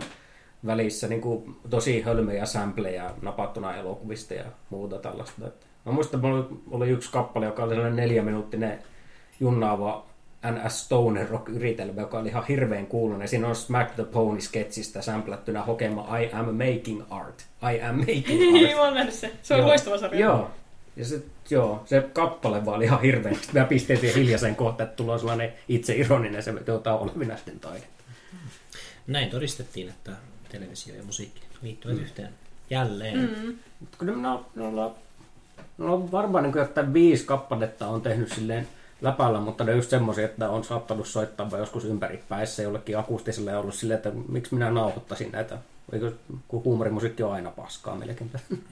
Livenä se voi toimia hyvin. Se on ainut tilanne varmaan. Tykkää Martti Savoja Napanderista niin paljon. Joo, mutta minä en... Niin. Miten paljon kysyt? Kun puhutaan huumoribändistä, niin mä ajattelin ennen kaikkea ottaa niin Weird Al Yankovicia, tällaisia ihan ilmiselviä. Joo. Ne ei oikein kestä sitten sitä, että jonkun sen kappaleen voi kuunnella kerralla silleen, että tämä on aika hauska. Sitten on silleen, että no, tämä oli tässä. Tämä oli niin kuin vitsi. Kun mä menin katsomaan siis Martti Servoa kerran Rentukkaan, se oli toka kerta ehkä, kun mä näin sen ikinä, tai ehkä eka, niin mä en edes tajunnut, että ne ei edes soittanut biisejä, missä on sanoja. Ne vaan niin kuin soitti siellä musaa muuten vaan. Ja sitten se heilu siellä se Martti Servaselle, niin kuin se olisi solisti, mutta se ei ollut solisti. Silloin joku nokkahuilu tai jotain. Joo, sehän teki instrumentaalilevy. Joo, siis niinku... toimii. Mä toivon, että se teki niitä hienoja poseerauksia. Minä näin se kerran livenä, oliko se Ilosaaressa. Se oli sunnuntai-aamuna, se oli hieno, kun kaikki yleisössä on hirveässä krapulassa. Ja sitten se on semmoinen pirtein Martti Servo lavalla ja tekee hienoja poseerauksia ja sitten niin kuin... laulaa, että hoidin itseni kuntoon. Siis joo, nimenomaan hoidin itseni kuntoon. Vähän niin kuin Suomen Nine Inch Nails. Ja sitten kun se on niin kuin, että nyt lyödään hanskat tiskiin ja pyyhekehään. Just niin kuin semmoista luovuttamista. Ja sitten ei luovuteta. Ja Nine Inch Nails. Mä mietin, että missä Nine Inch Nails on se ei luovuteta. Eikö se nimenomaan just sitä, että... En minä tiedä. No, se on aina... En hoitanut itseäni kunnolla. No, mitäs tämä lause, että nothing can stop me now? Eikö se kuulosta siltä, että ei luovuta? Nyt minä vaan kuvittelen just silleen, ti, nothing can stop me now. Mutta sehän on just se päinvastoin, on se anything can stop me, on se sama asia kuin nothing can't stop me now. Niin, silloin jos se on ei niillä minusta ole sitä tuplakieltoa siinä koskaan ollut. Mutta sitten myös se voidaan sanoa ihan niin kuin englanninkielessä on paljon niin kuin ihan tuplakieltoa tai niin kuin käytetään niin kuin yleisesti silleen, että sitä ei tarkoiteta kuitenkaan tuplakieltona. Meillä on tässä Googlehti myös tästä Downward Spiralista, voidaan lukea. Missä biisissä se oli kanssa? The Piggy on ainakin yksi. Toka. Niin, että se tuplakielto on myös silleen, että se ei sitten niinku kumoa, ne ei kumoa toisiaan vaan. Siis ne niinku kieliopillisesti kumoaa, mutta joo, sitten niinku puhekielessä, yleiskielessä.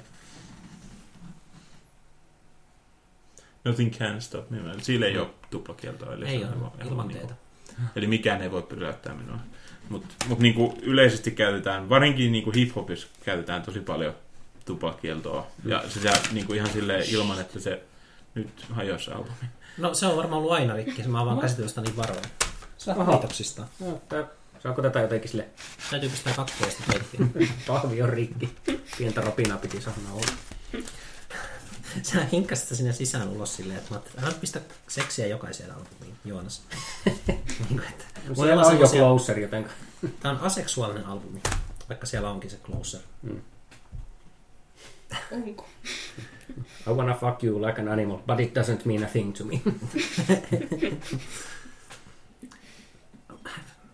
Reilun viikon päästä jälleen seuraamme voi liittyä. Kiitos Joonas vierailusta. Kiitos, että tulee ihmeessä takaisin. Oli hauskaa. Tuntuuko susta siltä, että me kolme tehdään jotain ja sä tulit vieraaksi? En minä nyt. Siis me kolme. Me muut. Tunnet se olos ulkopuoliseksi. Niin. En. Nyt minulla on vähän semmoinen, että olisiko minun pitää. Lähden hämmentyneenä kotiin tästä. Hassua sanoa kaveria vieraaksi. Voi olla, että liittyy seuraan, mutta kiitti kun pääsit. Juu, kiitos, että otitte minut tänne kanssanne. Tarjositte kahvia ja keskusteluseuraa. Ja ruokaa. Se soit myös meidän ruokaa. Se oli ennen nauhoitusta, niin sitten mä ajattelin, että se on niinku turha mainita, kun minä tässä on jonkun. Voisin se nyt mainita. Rikottiin 4. seinä. Marina kuitenkin teki sen ruuan meille hikihatussa. Niin. Mutta. Thank you for the music.